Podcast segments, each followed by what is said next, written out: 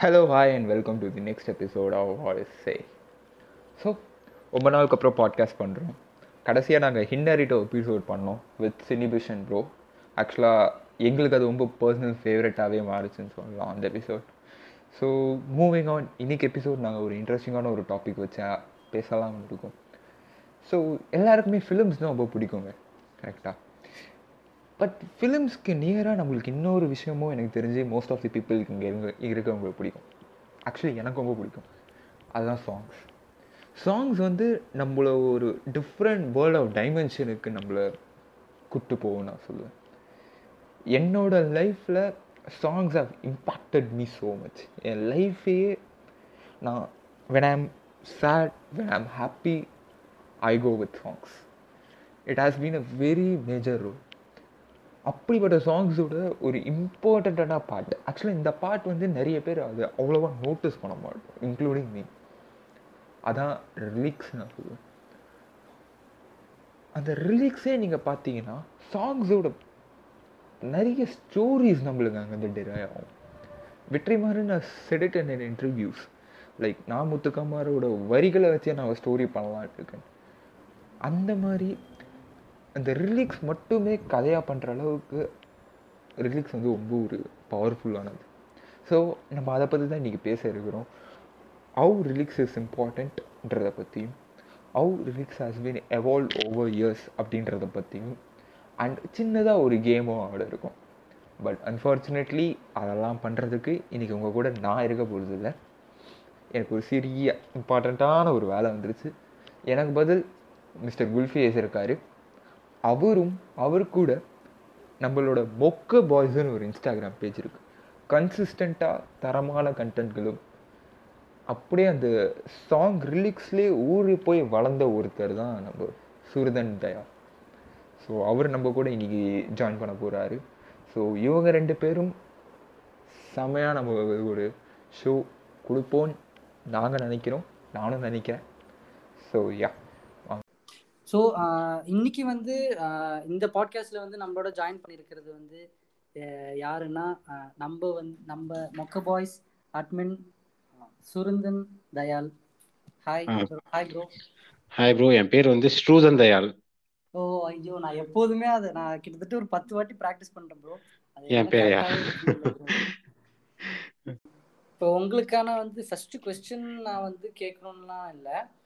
இந்த எல்லாருக்குமே இப்போ நான் நாங்கள் வந்து சினிஃபிலியா ரன் பண்ணிட்டு இருக்கோம். எல்லாருக்குமே அந்த லைக் இந்த மாதிரி பேஜ் ஹேண்டில் பண்றவங்களுக்குன்னு ஒரு ஸ்டோரி இருக்கும், ஜேர்னி இருக்கும், ஒரு ரீசன் இருக்கும். அது ஆரம்பிச்சிருக்கு. அந்த ரீசன்லாம் வந்து லைக் இந்த மாதிரி யாராச்சும் கேட்டாதான் உண்டு. எங்களை என்ன யாரும் இந்த மாதிரி இன்டர்வியூ பண்ணல, பட் இருந்தாலும் நாங்கள் வந்து கேட்குறோம் ப்ரோ. சீக்கிரம் சீக்கிரம் உங்களை நான் எடுக்கிற மாதிரி நீங்கள் வருவீங்க ப்ரோ, கவலைப்படாதீங்க. Okay, thank you so much bro for your words. But நாங்கள் வந்து ஆர்வமாக கேட்குறது வந்து என்னன்னா, மொக்க பாய்ஸோட ஜேர்னி எங்கேருந்து ப்ரோ ஆரம்பிச்சிச்சு? லைக் உங்களோட மெயின் திங்கிங், லைக் ஆரம்பிக்கும் போது ஒரு மைண்ட் செட்டோட ஆரம்பிச்சிருப்பீங்க. ஓகே ஃபைன், நம்ம வந்து இதை இதை நோக்கி தான் நம்ம போக போகிறோம் அப்படின்னு சொல்லிட்டு. ஸோ அந்த அந்த அந்த ப்ராசஸ் வந்து எங்கேருந்து ப்ரோ ஆரம்பிச்சு அதை கொஞ்சம் சொல்லுங்க. அது கொஞ்சம் லென்த்தாக போகும், பரவாயில்லையா ப்ரோ? பரவாயில்ல ப்ரோ, சொல்லுங்க ப்ரோ. இதில் என்ன ப்ரோ இருக்கு? இல்லை, ஆக்சுவலாக வந்து இது வந்து ஃபர்ஸ்ட் இது என்னோட பேஜாவே இல்லை. ஃபர்ஸ்ட் நான் வந்துட்டு ஸ்கூல் முடிச்சதுக்கப்புறம், டுவெல்த் முடிச்சதுக்கப்புறம் என்னோட ஸ்கூலுக்கு தான் தனியாக ஒரு பேஜ் ரன் பண்ணிருந்தேன். ஸோ அந்த பேஜ் ரன் பண்ணிருக்கும் போது என் ஸ்கூல் சீனியர்ஸ் தான் இந்த பேஜில் வந்துட்டு அந்த மாதிரி கோட்லாம் போட்டிருந்தாங்க. கோட்லாம் அந்த கோட் போஸ்ட், அந்த ரிலேட்டபிள் போஸ்ட்லாம் போட்டிருந்தாங்க. அவங்க வந்து பார்த்துட்டு இந்த மாதிரி அவங்க என் ஸ்கூல் சீனியர்ஸ்னால அந்த ஆப்வியஸாக அந்த ஸ்கூல் பேஜ் தெரிஞ்சிருக்கும். ஸோ அவங்க வந்து ஸ்கூல் பேஜ் பார்த்து நல்லா போடுறடா நீ அப்படின்னு அப்போ இருந்தே சொல்லிட்டு இருந்தாங்க. அதுக்கப்புறம் காலேஜ் வந்ததுக்கு அப்புறம் தான் வந்துட்டு சொன்னாங்க, இந்த மாதிரி அந்த குவாட்லாம் ரீச் ஆகுறது இல்லை, நீ வந்துட்டு மீம்ஸ் போடுறியா, இதுலேயும் வந்து மீம்ஸ் போடுறியான்னு கேட்டாங்க மொக்க பாய்ஸ்ல. அவங்க வந்து கேட்கும்போது ஃபாலோயர்ஸ் எவ்வளோ இருந்துச்சுன்னா டுவெண்ட்டி த்ரீ பாயிண்ட் ஃபோர் அந்த மாதிரி இருந்துச்சு. அப்போ வந்து என்னோட என்னோட ஸ்கூல் பேஜ் ரீச் வந்து பார்த்தீங்கன்னா நாலாயிரம் பேரோ மூவாயிரம் பேரோ இருப்பாங்க. நான் அப்ப வந்து பயப்படல, ஹெசிடேட் பண்ண, என்னடா நம்ம பயம்னு சொல்லலாம், என்னடா நம்ம வந்து ஒரு நார்மலா நமக்கு தெரிஞ்ச மக்களுக்கு மீன்ஸ் போட்டிருந்தோம், இப்ப போய் பெரிய ஆடியன்ஸ் ரீச் போடணும்னா அது எப்படி பாப்பாங்களா, அதுக்கு பின்னாடி எவ்வளவோ பொலிட்டிக்கல் ரீசன் இருக்கு. மீன்ஸ்னா வெறும் காமெடிக்கு மட்டும் இல்ல, அது காமெடிக்கு பின்னாடி எவ்வளவோ பொலிட்டிக்கல் இதெல்லாம் இருக்கு.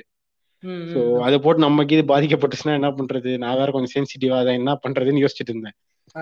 அதுக்கப்புறம் அவங்க விடாம உன்னால முடியும்டா நீ பண்ற அப்படின்னு அவங்க சொன்னதுக்கு அப்புறம் ஆக்சுவலா அந்த ரெண்டு பேர் வந்து அரவிந்த் சந்தோஷன் ரெண்டு பேரு அவங்க சொன்னதுக்கு அப்புறம் ஓகே நாம பண்ணலாம் அப்படின்னு சொல்லிட்டு ஒரு இதுக்கு ஆரம்பிச்சேன். பட் ஆரம்பிச்சப்ப ரீச்சே இல்லை சுத்தமா. நான் வந்து காலேஜ் டேஸ்ல தான் அது போட்டிருந்தேன். டெய்லியும் காலேஜ் முடிச்சுட்டு வந்துட்டு எனக்கு விஸ்காம் தான் நான் படித்தேன். ஸோ எனக்கு பெருசால எந்த ஒர்க்கும் இல்லை. ஈவினிங்ல அந்த டைம்ல வந்துட்டு டெய்லியும் ஹோம்ஒர்க் செய்யற மாதிரி வந்துட்டு அடுத்த நாளுக்கு தேவையான மீம்ஸ் எல்லாம் ரெடி பண்ணிட்டு இருப்பேன். ரெண்டு ரெண்டு மீமா ரெடி பண்ணிட்டு ஓகே இது அடுத்த நாளுக்கு ரெடி ஆயிரும் கரெக்டா இருக்கும்னு சொல்லி நான் விட்டுருவேன்.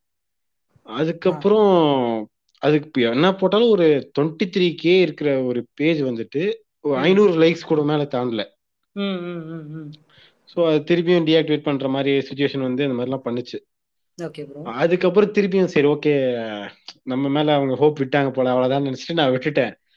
அதுக்கப்புறம் திருப்பியும் வந்துட்டு டே இந்த மாதிரி பண்றியாடான்னு சொல்லிட்டு லாக்டவுன்ல திருப்பியும் வந்துச்சு. லாக்டவுன்ல திருப்பி ஆக்டிவேட் பண்ணி எனக்கு தந்தாங்க. சரி இன்னும் நம்பிக்கை வச்சிருக்காங்கன்னு சொல்லிட்டு நானும் சரி லாக்டவுன்ல பண்ணலாம் அப்படின்ற மாதிரி ஆரம்பிச்சு லாக்டவுன்ல கொஞ்சம் அப்படியே ஆரம்பிச்சது. ஆனா லாக்டவுன்ல என்ன மீன்ஸ் போட்டாலும் ரிப்பிட்டேட்டிவா அதுதான் வந்துச்சு. ஸோ அதுவும் கொஞ்சம் இதாக இருந்தால அப்புறம் சந்தோஷனா தான் ஒரு ஐடியா கொடுத்தாரு. நீ வந்து விஸ்காம் தானே படிச்ச உனக்கு ஃபிலிம்ஸ்ல அதிகமா இன்ட்ரெஸ்ட் இருக்கும்ல நீ அதை வச்சு போடு அப்படின்னாரு.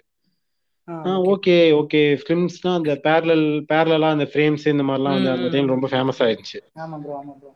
ஸோ அந்த மாதிரி வந்துட்டு நம்ம ஒவ்வொரு ஒர்க்குக்கு பின்னாடி ஒரு ஒவ்வொரு இன்டர்வியூக்கு பின்னாடி வந்துட்டு ஒரு சீன்ஸ் இருக்கும் சொல்லப்படாத சீன்ஸ்லாம். அதெல்லாம் பார்த்து கேதர் பண்ணி எனக்கும் நாலேஜ் கெயின் ஆச்சு அது மூலியமா. ஸோ அப்படியே கொஞ்சம் கொஞ்சமா போட்டு இப்போ அப்படியே அது எனக்கு வந்து சாட்டர்டே சண்டே வந்து ஆக்சுவலா நான் வந்து போஸ்ட் போடக்கூடாது அப்படின்ற ஒரு நினைப்பில் என்ன பண்ணிட்டேன்னா ஸ்டோரிஸ் போடணும் அப்படின்ற ஒரு மைண்ட் செட்குள்ள வந்துட்டேன். அது வந்து காலப்போக்கில் அது இதா ஆயிடுச்சு. அதுதான் மொக்க பாய்ஸ்னாலே மொக்க பாய்ஸ் ஸ்டோரிஸ்ன்ற மாதிரி ஆயிடுச்சு. அது ஒரு இதுக்குதான் நான் ஃப்ரீயா இருக்கணும்னு நினைச்சு அந்த மாதிரி போட்ட ஆரம்பிச்சேன் ஸ்டோரிஸ்லாம். அது வந்து அப்புறம் ரீச் ஆகி இப்போ வந்து ஃபிஃப்டி கேக் வந்துருக்கு. ம் ஓகே ஓ பட் இல்லைன்னா இல்லை ப்ரோ நான் என்ன கேட்குறேன்னா இப்போ அந்த ஸ்டோரிஸில் உங்களுக்கு அப்படி என்ன bro like stories at the same time நான் வந்து உங்களை மாதிரி அப்சஷன் வித் லிரிக்ஸை வந்து நான் யாருமே பார்த்ததில்லை ப்ரோ. சீரியஸ்லி நான் சொல்கிறேன் லைக் சீரியஸாகவும் நான் சொல்கிறேன் ப்ரோ எந்த பேஜுமே லிரிக்ஸ்க்கு ஒரு அட்டென்ஷன் லைக் எனக்கு தெரிஞ்ச வரைக்கும் நான் பார்த்த வரைக்கும் லிரிக்ஸ்க்கு இவ்வளோ ஒரு லைக் ஒரு definition at the same time அவ்வளோ மெனக்கெட்டு நீங்கள் பண்ணுறீங்க லைக் ஒரு ஒரு ஸ்டோரிக்கும். ஏன்னா நான் வந்து பர்சனலாக உங்கள் ஸ்டோரிஸு உங்கள் ஹைலைட்ஸ் அதுவும் அந்த நாமத்துக்குமார் ஹைலைட்ஸ் ஒன் அண்ட் டூலாம் நான் கிட்டத்தட்ட அத்தனை வாட்டி பார்த்துருக்கேன் bro. Like from from the first to எண்டில் நான் சீரியஸாக சொல்கிறேன் ப்ரோ. ஏன்னா எனக்கு வந்து ஒரு சாங் கேட்கணுன்னா அது அந்த சாங்கை தாண்டி லிரிக்ஸை நான் வந்து ரொம்ப கவனிப்பேன் ப்ரோ. ஸோ அப்படி வந்து நீங்கள் இந்த மாதிரி பண்ணும்போது Uh, when I first time I saw your page, when I was introduced to your page, நான் வந்து அன்னைக்கு நைட் ஃபுல்லாகவே நான் உங்கள் பேஜில் தான் ஒரு ரெண்டு மணி மணி நேரம் நான் உங்கள் உங்கள் பேஜில் டைம் ஸ்பெண்ட் பண்ணியிருப்பேன். ஃபுல்லாகவே உங்கள் ஹைலைட்ஸ்லாம் பார்த்து பார்த்துட்டு இருந்தேன். ஓகே ஃபைன் லைக் இது ஒரு மாதிரி இன்ட்ரெஸ்டிங்காக இருக்கே அப்படின்னு சொல்லிட்டு like he's kind of interesting man அப்படின்னு சொல்லிட்டு ஸோ அப்படியே நான் வந்து முடிவு பண்ணிட்டேன் ப்ரோ லைக் உங்களோட லைக் கண்டிப்பாக பாட்காஸ்ட் பண்ணி ஆகணும். And after lot of struggles actually we are doing this. So okay bro எப்படி வந்து உங்களுக்கு இந்த லிரிக்ஸ் மேலே லைக் இம்பார்ட்டன்ஸ் வந்து வந்துச்சு லைக் லிரிக்ஸ் வந்து ரொம்ப கவனிச்சு அதுக்கான டெஃபினேஷன் நீங்கள் வந்து போய் தேடி அதெல்லாம் எப்படி ப்ரோ? அது தெரியல ப்ரோ. எனக்கு ஆக்சுவலாக நான் வந்து இப்போ நான் செகண்ட் தேர்ட் படிக்கும்போது வந்து எனக்கு டான்ஸ் மேலே கொஞ்சம் ஆர்வம் இருக்கு. ஸோ செகண்ட் நான் ஃபர்ஸ்ட் ஆடின பாட்டு நான் அந்த திருப்பாச்சி படத்தில் வந்து ஒரு ஃபர்ஸ்ட் சாங் வரும். அந்த சாங் தான் நான் ஃபர்ஸ்ட் ஃபர்ஸ்ட் நான் வந்து டான்ஸ் எனக்கு தனியா டான்ஸ் மாஸ்டர் எல்லாம் வந்து சொல்லி கொடுத்து நான் வந்து எல்லாம் பண்ணி. ஸோ அப்ப இருந்து எனக்கு டான்ஸ் மேல ரொம்ப ஆர்வம் இருக்கு. அப்படியே அந்த டான்ஸ் அந்த இது வரனால அந்த ஒரு மியூசிக் மட்டும் கேட்காம அந்த லைன்ஸும் கேட்டு அதுக்கேற்ற மாதிரி நம்ம எக்ஸ்பிரஷன் பண்ண வேண்டியது இருக்கும். அண்ட் அதுக்கேற்ற மாதிரி நம்ம வந்து கொஞ்சம் மூவ்மெண்ட்ஸ் பண்ண வேண்டியது இருக்கனால நான் அது மூலியமா அப்படியே வந்து அது அப்படின்னு நான் நினைக்கிறேன். பட் அது எனக்கு டான்ஸ் ஆர்வம் வந்து விட்டுருச்சு. ஒரு எயித்து நைன்த்துக்கு மேல எனக்கு இது விட்டுருச்சு ஃபுல்லா. அது ஸ்டடீஸ் அப்படின்ற மாதிரி வந்து நான் அதை விட்டுட்டேன். அதுக்கப்புறம் வந்துதான் இது திருப்பி லிரிக்ஸ் வந்து எனக்கு என்னமோ தனியா நான் வந்து தனியா சாங்ஸ் கேட்டுதான் படிப்பேன். ஹோம்ஒர்க் எழுதுறது படிக்கிறது நான் நம்ப மாட்டீங்க மன்மதினி நீ கலைஞன் நான் அந்த சாங் கேட்டுட்டு நான் பப்ளிக் எக்ஸாம் பிசிக்ஸ் ப்ரிப்பேர் பண்ணிட்டு இருந்தேன் அப்ஜெக்டிவ்ஸ் அந்த மாதிரி வந்து. ஸோ அந்த டைம்ல அது என்னமோ தெரியல எனக்கு நான் படிக்கவும் செய்வோம் அதே சமயம் வந்து அந்த லிரிக்ஸையும் கவனிச்சிட்டு இருப்பேன். அந்த அந்த இடத்துல ஏதாவது ஹை பாயிண்ட் வந்துச்சுன்னா இது யாரா லிரிக்ஸ் அப்படின்னு சொல்லிட்டு பாத்துட்டு அந்த மாதிரி தான் ஒவ்வொரு இதுவும் நான் பார்த்து அந்த மாதிரி பார்த்து இருந்ததுதான் bro. Okay bro okay bro bro but நான் என்ன லைக் நீங்கள் வந்து ஒரு ஒரு லிரிக்ஸ்க்கும் லைக் இப்போ நீங்கள் காம்ப்ளிகேட்டட் தமிழ் லைக் இப்போ வந்து நம்ம அனிருதா வந்து லைக் இப்போ தனுஷ் சிவகார்த்தின்லாம் ரொம்ப சிம்பிளான லிரிக்ஸ் தான் எழுதுறாங்க. அவங்களுக்குலாம் டீகோட் பண்ணுறது ரொம்ப ஈஸி. பட் இப்போ நம்ம வந்து இந்த ஃபார் எக்ஸாம்பிள் வைரமுத்துவா இருக்கட்டும், இல்லை ராமமுத்துக்குமார் சாராக இருக்கட்டும், இல்லை கபிலன் கூட ரொம்ப காம்ப்ளிகேட்டடான லிரிக்ஸ் ஹேண்டில் பண்ணுவாங்க அவங்கலாம். ஸோ அந்த லிரிக்ஸ் எல்லாம் நீங்கள் வந்து பிரேக் டவுன் பண்ணும்போது எப்படி ப்ரோ, லைக் நீங்கள் புக்ஸ் நிறைய படிப்பீங்களா, இல்லை லைக் தமிழ், ஏன்னா தமிழ் மேலே அவ்வளோ ஆர்வம் இருந்தால் தான் அதை டீகோட் வந்து பண்ண முடியும். தமிழ் மேல தமிழ் மேல எனக்கு ஆர்வம் இருக்கிறது உண்மைதான் ப்ரோ. எனக்கு ஸ்பெல்லிங் மிஸ்டேக்கே வராது ஆக்சுவலா தமிழ்ல. Okay bro. அது மாதிரி எனக்கு தமிழ்ல ரொம்ப சின்ன வயசுல இருந்தே அந்த ஒரு இது இருக்கு எனக்கு. அதே மாதிரி வந்து அது அதான் திருப்பி சொல்ற மாதிரி அது தெரியல எனக்கு. அது அவங்க எழுதுறது வந்து எனக்கு அது பிடிக்குது. இப்ப கபிலன் இவங்க எல்லாருமே வந்துட்டு அந்த கதையோட ஒன்றியே எழுதுவாங்களா, அது வந்து ஒரு தனி தனி யூனிவர்ஸ். அது அதை நம்ம டீகோட் பண்ண பண்ண நமக்கு இன்னும் இந்த இந்த பாட்டில் என்ன எழுதியிருக்கான்னு பார்க்கணும், அந்த பாட்டில் என்ன எழுதியிருக்கான்னு பார்க்கணும்னு சொல்லிட்டு அது அப்படியே கேட்டே இருக்குன்னு தோணும். அதுவும் இல்லாம அவரும் வந்துட்டு அதாவது அவங்களே வந்து நிறைய இன்டர்வியூஸ்ல சொல்லியிருப்பாங்க, அதெல்லாம் கேட்கும்போது இன்னும் சுவாரஸ்யமா இருக்கும். வந்து இந்த இந்த generation like twenty twenty two இந்த ஜென்ரேஷன்ல வந்து நான் நிறைய மியூசிக் டைரக்டர்ஸ் நல்லா தான் போட்டுட்டு இருக்காங்க. பட் இப்போதைக்கு டாப்ல இருக்கிறது வந்து அனிருத் தான் நான் சொல்லுவேன். ஓகே ப்ரோ, இது நீங்க ஒத்துக்கிறியோ ஒத்துக்கலையோ லைக் பட் ஸ்டில் அனிருத் நான் சொல்லுவேன். அட் தி சேம் டைம் அந்த டைம்ல வந்து எனக்கு தெரிஞ்சு ஹிட்ல இருந்தவங்க வந்து இளையராஜா சார். ஸோ அந்த அந்த வேரியேஷன், ஏன்னா நான் வந்து இளையராஜா சார் பாட்டு நிறைய கேட்டிருக்கேன், எல்லாருமே கேட்டிருப்போம். அட் தி சேம் டைம் எல்லாருமே அனிருத், இப்போ இருக்கிற அனிருத் சாங்ஸும் கேட்டுட்டு தான் இருக்காங்க. ஸோ அந்த ஷிஃப்ட் ஆஃப் மியூசிக் நீங்க எப்படி ப்ரோ பாக்குறீங்க, like from Ilaiyaraaja to Anirudh? எப்படி சொல்றது, டைம் வந்து இப்ப வந்து பிரசன்ட் மட்டும் கேட்கற மாதிரி நான் பாத்துட்டு இருக்கிறேன் ப்ரோ, ட்ரெண்டிங்ல மட்டும் இருக்கிற மாதிரி. ஒன்னும் எக்ஸ்பிளைன் பண்ணி சொல்லணும்னா ஆக்சுவலா இளையராஜா டு அனிருத் நம்ம ஈஸியா சொல்லிடலாம்.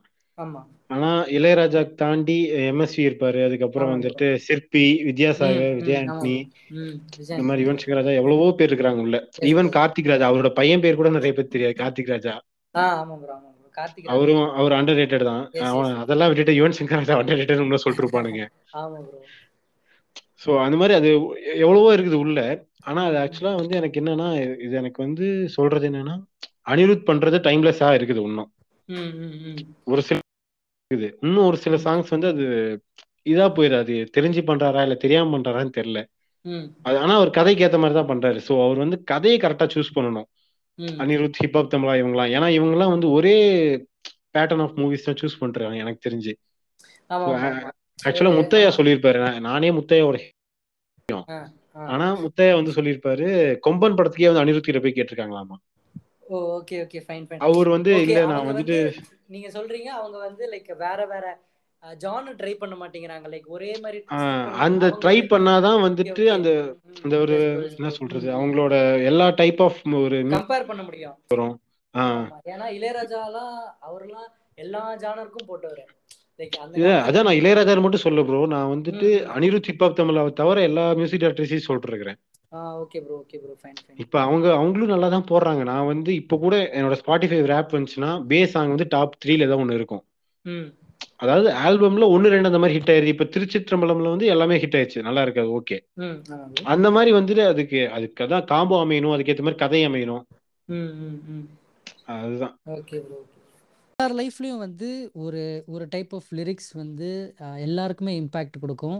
அதே மாதிரி எனக்கும் ஒரு லிரிக்ஸ் இருக்குது. ஃபார் எக்ஸாம்பிள் எனக்கு ரொம்ப லைக் பாதித்த ஒரு லிரிக்ஸ்னால், கல்லறையில் கூட ஜன்னல் ஒன்று வைத்து உந்தன் முகம் பார்ப்பேனடி, இது வந்து போகாதே போகாதே தீபாவளி படத்துலேருந்து வந்திருக்கோம். ஸோ இந்த இந்த பாட்டு இந்த லிரிக்ஸ் வந்து ஏன் அவ்வளோ அஃபெக்ட் பண்ணதே எனக்கு தெரியல, like but still it haunts me down till this date.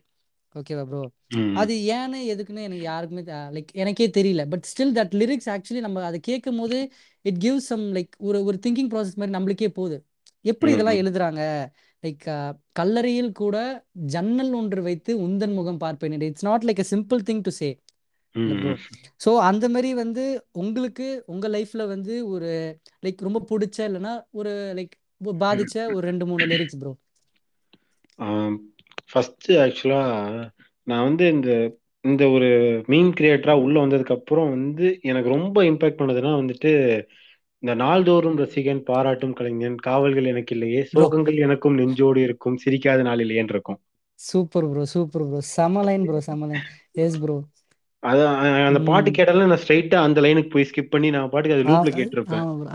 அது என்னவோ தெரியாது எனக்கு, லைக் எல்லாரும் வந்து எனக்கு வந்து ஆமா ப்ரோ எனக்கும் அந்த ஃபீல் வந்திருக்கு ப்ரோ. ஆக்சுவலா இன்ஃபேக்ட் எனக்கும் அது வந்திருக்கு.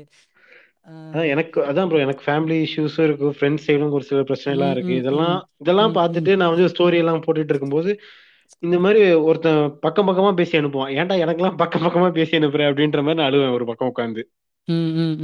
சோ அந்த மாதிரி அந்த இது இருக்கு. அப்புறம் அதே கட் பண்ணா இதே இதே இதுக்கு வந்து இதே இதே லைன்ஸ்க்கு வந்து ஆறுதல் சொல்ற மாதிரி இருக்கும். உனக்கும் கீழே உள்ளவர் கோடி அப்படின்னு சொல்லிட்டு மயக்கமா கலக்கமான்னு சொல்லிட்டு பழைய பாட்டு அது. Okay bro, okay bro. அதான் அதுல வந்துட்டு உனக்கும் கீழே உள்ளவர் கோடி நினைத்து பார்த்து நிம்மதி நாடுன்னு சொல்லிட்டு இருக்கும். அதான் சோ நமக்கும் கீழே எவ்வளவோ பேர் இருக்கிறாங்க அப்படின்ற மாதிரி அது மனசு தேத்திக்கிற மாதிரி இருக்கும். அதுக்கப்புறம் இது எல்லாத்துக்கும் முன்னாடி நான் இது வந்து யுவன் சங்கர் ராஜா பர்த்டே இல்ல twenty five years of Yuvan Shankar Raja போட்டிருப்பேன். நான் வந்து காலேஜ் டேஸ்ல வந்து தனியா தான் தங்கியிருந்தேன். ஏன்னா என் ஃப்ரெண்ட்ஸ் எல்லாம் வந்து கொஞ்சம் சேர்க்க சரியில்லை அப்படின்ற மாதிரி எனக்கே தெரிஞ்சு. நான் டீ டோட்டலரா அவங்களாம் அப்படி இல்லை, சரி நமக்கு வேணான்னு சொல்லிட்டு ஒதுங்கி இருக்கும்போது இந்த இந்த ஒரு நாளில் சாங் நான் வந்து டெய்லியும் கேட்டிருப்பேன். நைட்டு நான் தான் கூட்டுவேன், தொடைப்பேன், எல்லாமே பண்ணுவேன். அந்த டைம்ல இது பாடி போட்டுட்டு இருப்பேன். அது அது என்னமோ ஒரு ஃபீல் தரும். அதுல வர ஒவ்வொரு லைன்ஸும் நம்ம இந்த மாதிரி நீ தான் வந்துட்டு எல்லாமே, இந்த நிழல் கூட நீ நம்பாத அப்படின்ற மாதிரி எல்லாம் இருக்கும். சோ அந்த மாதிரி சாங்ஸ். அதுக்கப்புறம் அதுக்கப்புறம் இன்னும் ஆஹ் அது ஒரு நாளிலும் அது. அதுக்கப்புறம் புல் பேசும் பூ பேசும் இன்னொரு பாட்டு இருக்கு அதே படத்துல, அதே புதுப்பேட்டை. ஆமா ப்ரோ, ஆமா ப்ரோ, அண்டர்ரேட்டட் சாங் ஆக்சுவலாவே. ஆஹ் அதுவும் நல்லா இருக்கும். இதை விட அதுல தத்துவம் தான் பயங்கரமா இருக்கும். இந்த மாதிரி நிறைய சாங்ஸ் அப்பப்போ தோணும். ஆனா எனக்கு ஃபர்ஸ்ட் எப்பயுமே அந்த அந்த நாள்தோறும் ரசிகன் தான் போய் கேட்பேன். Super bro, super bro. Actually எனக்கும் ரொம்ப ஃபேவரட்டான பாட்டு ப்ரோ. எனக்கு வந்து அந்த பாட்டு நான் இன்ஃபேக்ட் எப்போ நான் அந்த பாட்டோட ரொம்ப அடிக்ட் ஆக ஆரம்பிச்சேன்னா, ஜகமே வந்து தனுஷ் வேற லைன் பாடியிருப்பாரு ரைட்டா. பட் ஆனா அந்த அந்த பாட்டை நான் வந்து அதுக்கு தான் போய் கேட்டேனே. சரி தனுஷ் பா லைக் பாடு என்ன பாட்டுன்னு சொல் சொல்லிட்டு நான் போய் கேட்டேன். ஃபெமிலியராக இருந்துச்சு அந்த பாட்டு. ஓகே இது முன்னாடி கேட்டுப்போம் போல இருக்கு அப்படின்னு சொல்லிட்டு. பட் அந்த பா தனுஷ் பாடினது வந்து ஃபர்ஸ்ட்லேயே வந்துடும், ஃபர்ஸ்ட் இதுலேயே வந்துடும், ஃபர்ஸ்ட் ஸ்டான்ஸாலே வந்துடும். பட் ஆனால் நீங்கள் சொல்றது கடைசி ஸ்டான்ஸால தான் வரும். ஸோ நான் கடைசி ஸ்டான்ஸா வந்து நான் கேட்கும் போது தான் எனக்கே அப்போ ஸ்ட்ரைக் ஆனிச்சு. ஓகே நைஸ், இந்த இந்த லைன் ஒரு மாதிரி நல்லா இருக்கே அப்படின்னு கனெக்ட் ஆகுதே அப்படின்னு சொல்லிட்டு, சினிஃபிலியாவுக்கு இது கனெக்ட் ஆகுது அப்படின்னு சொல்லிட்டு யோசிச்சு. ஆமாம் ப்ரோ, நல்லா இருக்கும் ஆக்சுவலி. பட் இருந்தாலும் நீங்கள் சொல்கிற மாதிரி நான் வந்து ஸ்கிப் பண்ணிலாம் கேட்க மாட்டேன். நான் ஃபர்ஸ்ட்லேருந்து கேட்பேன். எனக்கு அந்த ஹேபிட் இருக்கும். ஒரு பாட்டு பிடிச்சிச்சுன்னா ஃபர்ஸ்ட்லேருந்து நான் கேட்பேன். அந்த கரெக்ட் அந்த ஒரு லைனுக்காகவே நான் கேட்பேன் நிறைய பாட்டை. ம், okay bro, okay bro, nice. கண்டிப்பாக உங்களுக்கு புக் படிக்கிற ஹேபிட் இருக்குன்னு நான் நம்புகிறேன் ப்ரோ. புக்குலாம் அது எப்பயாச்சும் பாட்டி லைப்ரரியிலேருந்து கொண்டு வருவாங்க. போன்ல சார்ஜ் இல்லாத சமயத்துல ஏதாச்சும் புரட்டி பார்ப்பேன். ஏதாச்சும் ஹெட்டிங் நல்லா இருந்துச்சுன்னா அதை உட்காந்து அதை மட்டும் படிப்பேன். ஃபுல்லாலாம் எதுவும் படிச்சது இல்லை ப்ரோ, அப்பப்ப படிக்கிறது அந்த மாதிரிதான். இப்பதான் எக்ஸிபிஷன் போட்டிருந்தாங்க ஃபுல்லா ராமத்துக்குமார் புக்ஸ், அப்புறம் வந்து சுஜாதா இது இந்த மாதிரிலாம் வாங்கி வச்சு அப்பப்ப படிச்சிட்டு இருக்கிறேன். டால்ஸ்டாய் இது இந்த மாதிரிலாம் படிச்சிட்டு இருக்கேன். Okay bro, okay bro, okay. ஆனா புக் மேல எல்லாம் அவ்வளவு நாலேஜ் இல்லை ப்ரோ. மூவிஸ் மியூசிக் அளவுக்கு புக்ஸ் எனக்கு அவ்வளோ இது இல்லை, நாலேஜ் இல்லை. Okay bro. ஆக்சுவலாகவே நிறைய உங்களை பற்றி லிரிக்ஸ் பற்றி தான் நான் கேட்டுட்ருக்கேன். பட் ஸ்டில் இருந்தாலும் லிரிக்ஸை தாண்டி ஒரு கொஸ்டின் நான் கேட்கலான்னு இருக்கேன். மூவிஸ் லைக் மொக்க பாய்ஸில் வந்து நீங்கள் வந்து ஸ்டோரிஸில் தான் நீங்கள் நிறைய பாட்டு போடுறீங்க. பட் அதை தவிர்த்து மொக்க பாய்ஸில் வந்து நீங்கள் நிறைய மூவிஸை பற்றி தான் போடுறீங்க. உங்களுக்கு பிடிச்ச ஒரு ரெண்டு மூணு டைரக்டர்ஸ் நீங்கள் சொன்னீங்கன்னா அதுக்கேற்ற மாதிரி நான் வந்து கொஸ்டின்ஸ் எடுப்பேன் ப்ரோ. டைரக்டர்ஸ் டைரக்டர்னா director Kamal Haasan first. Okay, director Kamal Haasan, I like that bro. அதுக்கு அப்புறம் டக்கனி யார் ப்ரோ சொல்றது? யாரோ நான் சொல்ல bro, let it be world wide like anyone like. இல்ல ஆக்சுவலா எல்லாத்துக்கும் ஃபேமிலியரா இருக்குமே, தமிழே சொல்லிக்கிறேன். Okay bro, okay bro. அப்பதான் நீங்க என்ன क्वेश्चन கேப்பீங்க வேற தெரியல எனக்கு. எனக்கு முடக்க கேட்டீங்க என்ன பண்றது. Okay bro, okay bro. Director Kamal Haasan, அதுக்கு அப்புறம் ஹெச் வினோத் பிடிக்கும். அதுக்கப்புறம் வேற யாரு, அதாவது இவங்களாம் இம்பாக்ட் பண்ணாங்க ஆக்சுவலா அவங்களோட ஒர்க்ஸ் மூலமா. அதான் இவங்க ரெண்டு பேரு. அதுக்கப்புறம் லாஸ்ட் ஒன் நீங்க இருக்கிற எல்லா டைரக்டர்ஸ் பேரும் சொல்லுங்க, நான் சொல்றேன். ஓகே, தமிழ்ல எனக்கு பிடிச்ச நான் சொல்லட்டா? ஆ சொல்லுங்க. எனக்கு பிடிச்சது வந்து ராம் அவர் பேர் தான் ப்ரோ ஃபர்ஸ்ட்ல ஒரு யாரு கேட்டாலும் ராம் அவர் பேர் சின்னதாவும் அழகாவும் இருக்கா. சோ ராம் நான் இவர எப்படி மறந்தேன்னு தெரியல, நான் இவர தான் சொல்லணும்னு நினைச்சிட்டு மறந்துட்டேன் bro. Okay bro okay bro okay bro first question நான் லைக் அதுல இருந்து நான் ஃபர்ஸ்ட் क्वेश्चन எடுத்து கேக்குறேன். ஹெச் வினோத்தை பிடிக்கும்னு சொல்றீங்க. ஹெச் வினோத்தோட like last last film Valimai வந்துச்சு, அதுக்கு முன்னாடி disaster. Ah, it was like an huge disaster, bro. Like mm. I, I, I personally also like H. Vinod, but still Valimai was a huge disaster. Adha neenga vandu eppadi bro eduthukittinga? Like Valimai, what was your take about it? Ah, Valimai paathumbodu na enna nenachina like first scene la therinjichu idu vandu Vinod padam illa. Mm. First scene eppo bro? மொட்டை மாடியில நின்று இந்த ஊரை காப்பாத்துறேன்னா police officer வரணும். நானா அப்பதான் bro நினைச்சேன். So இதுதான் வந்து வினோத் இதுல. சோ அதுக்கப்புறம் தான் அவரோட இன்டர்வியூஸ் ஒண்ணு வந்து ரேடியோ கொடுத்து ரேடியோல கொடுத்துருந்த இன்டர்வியூஸ் கேட்டேன். அவர் சொல்லியிருந்தாரு இந்த மாதிரி நிறைய லாக்டவுன் இஷ்யூஸ்னால நிறைய பேர் வந்து குண்டான குண்டா இருந்தவங்களா உள்ளாயிட்டு வந்தாங்க, உள்ளே இருந்தவங்களா குண்டாயிட்டு வந்தாங்க. ஸோ கண்டினியூட்டில நிறைய இஷ்யூ வந்துச்சு. அது அஜித் சார்தே அப்படிதான் வந்தாரு, ஃபர்ஸ்ட் சீன்ல ஒரு மாதிரி வந்தாரு, இன்னொரு சீன்ல முடிவு வந்தாரு. கதையில வந்து லாக்டவுனுக்காக நிறைய மாத்த வேண்டியது இருந்துச்சு அப்படின்ற மாதிரி சொன்னாலும் okay this is not his time அப்படின்ற மாதிரி நான் விட்டுட்டேன். அவரோட தப்பு இல்ல, ஒரு ஆக்டரும் வந்து நடுவுல போது எதுவும் பண்ணல, ஏன்னா அஜித் அந்த மாதிரி மாத்தக்கூடிய ஆள் இல்ல, அண்ட் ப்ரொடியூசரும் அந்த அளவுக்கு நாலேஜ் இல்ல. அதனால வந்துட்டு ஓகே இது வந்து அவரு அவருக்கு தெரிஞ்சே நடந்த தப்பு தான் அவர் ஒத்துக்கிட்டாரு அப்படின்ற மாதிரி நான் புரிஞ்சுக்கிட்டேன். சரி ஓகே அப்படின்ற மாதிரி it was not his time அவ்வளவுதான். ஓகே bro ஓகே bro அடுத்த படம் அடுத்த படம் ஃபுல் ஃப்ளெஜ்டா அவர்தான் வருது போல, பார்க்கலாம். ஓகே bro நெக்ஸ்ட் क्वेश्चन வந்து சிம்பிளா நான் கேக்குறேன். why director Kamal Haasan? Director Kamal Haasan இல்ல இல்ல நான் வந்து உங்களுக்கு எலாபரேட் பண்றேன் இந்த क्वेश्चन. ஏனா இப்ப पर्सनலா எனக்கு வந்து நீங்க சொல்ற மாதிரி டைரக்டர் கமல் ஹாசனை விட எனக்கு ஆக்டர் கமல் ஹாசனை தான் பிடிக்கும். ஓகேவா? பட் ஆனா இதுவே லோகேஷ் எடுத்துக்கிட்டீங்கன்னா அவர் என்ன சொன்னாருன்னா ஒரு இன்டர்வியூல டைரக்டர் கமல்ஹாசன் தான் சொன்னாரு. பட் அவர் வந்து அந்த இன்டர்வியூல வந்து அவ்வளோ பெருசா எலாபரேட் பண்ணல, ஏன் எதுக்கு அப்படின்னு சும்மா சிம்பிளா தான் முடிச்சிருப்பாரு. பட் நான் உங்ககிட்ட என்ன கேக்குறேன்னா why like I want you to like elaborate ஏன் ஏன் like why did he also choose on behalf of Lokesh also நீங்க ஆன்சர் ஆக்சுவலி சொல்லணும். லைக் அவர் வந்து ஒரு ஆக்டர்னா வந்துட்டு இல்ல ப்ரோ அவரு நான் ஃபர்ஸ்ட் இதை சொல்லிடுறேன். அவர் வந்து not just actor director Kamal Haasan, அவர் வந்துட்டு ஒரு சாங் ரைட்டர், சிங்கர், எவ்வளவோ இருக்குது, அதான் எவ்வளவு என்ன வேணா சொல்லிக்கலாம். ஸோ அந்த மாதிரி ஒரு ஆள் அவரு. ஸோ அவர் வந்துட்டு பாத்தீங்கன்னா எந்த இடத்துல வேணாலும் அவருக்கு சொல்ல வேண்டிய விஷயத்த வந்து கன்வே பண்ணலாம். ஆனா டைரக்டர் ஆயிட்டு அந்த ஒரு விஷயத்த போல்டா அவர் வந்து சேஞ்ச் பண்ணுவாரு. அவர் எடுத்த எல்லா படமே பாத்தீங்கன்னா வந்துட்டு இந்தியால வந்துட்டு தடையோட தான் வந்திருக்கும், ஈவன் விருமாண்டி கூட வந்து டைட்டிலோட தான் வந்துச்சு. சோ இதெல்லாமே வந்துட்டு ஒரு சாதாரண மனிதனின் ஒரு மனக்குமுறலா இருக்கலாம், இல்லைன்னா வந்துட்டு ஆஹ் சொல்லப்படாத விஷயங்கள் வெளியே தெரிஞ்சே ஆகணும் அப்படின்ற மாதிரி ஒரு சூழ்நிலை இருந்து அவங்க எடுத்து எடுக்கப்பட்டதா இருக்கலாம். இது எல்லாமே வந்துட்டு ஒரு டைரக்டர் கமல் கமல்ஹாசன் வந்து தந்தாரு. ஒரு ஆக்டர் கமல்ஹாசனும் அந்த மாதிரி சூஸ் பண்ணி எல்லாம் பண்ணாரு. ஆனா டைரக்டர் கமல்ஹாசன் வந்துட்டு ஒரு பண்ணது சில படங்களா இருந்தாலும் ஒரு பத்து பன்னெண்டு படங்களுக்குள்ள இருந்தாலும் அவர் சொல்ல வந்தது எல்லாமே வந்துட்டு இன்னொரு நூறு வருஷத்துக்கும் நீடிக்கும். அவன் வந்து இப்ப எப்படி சொல்றது, நம்ம கூகுள்ல போய் தேடுற மாதிரி அவரோட படங்களை போட்டு நம்ம சர்ச் பண்ணிக்கலாம். சோ அந்த அளவுக்கு உள்ள வந்து இருக்கு.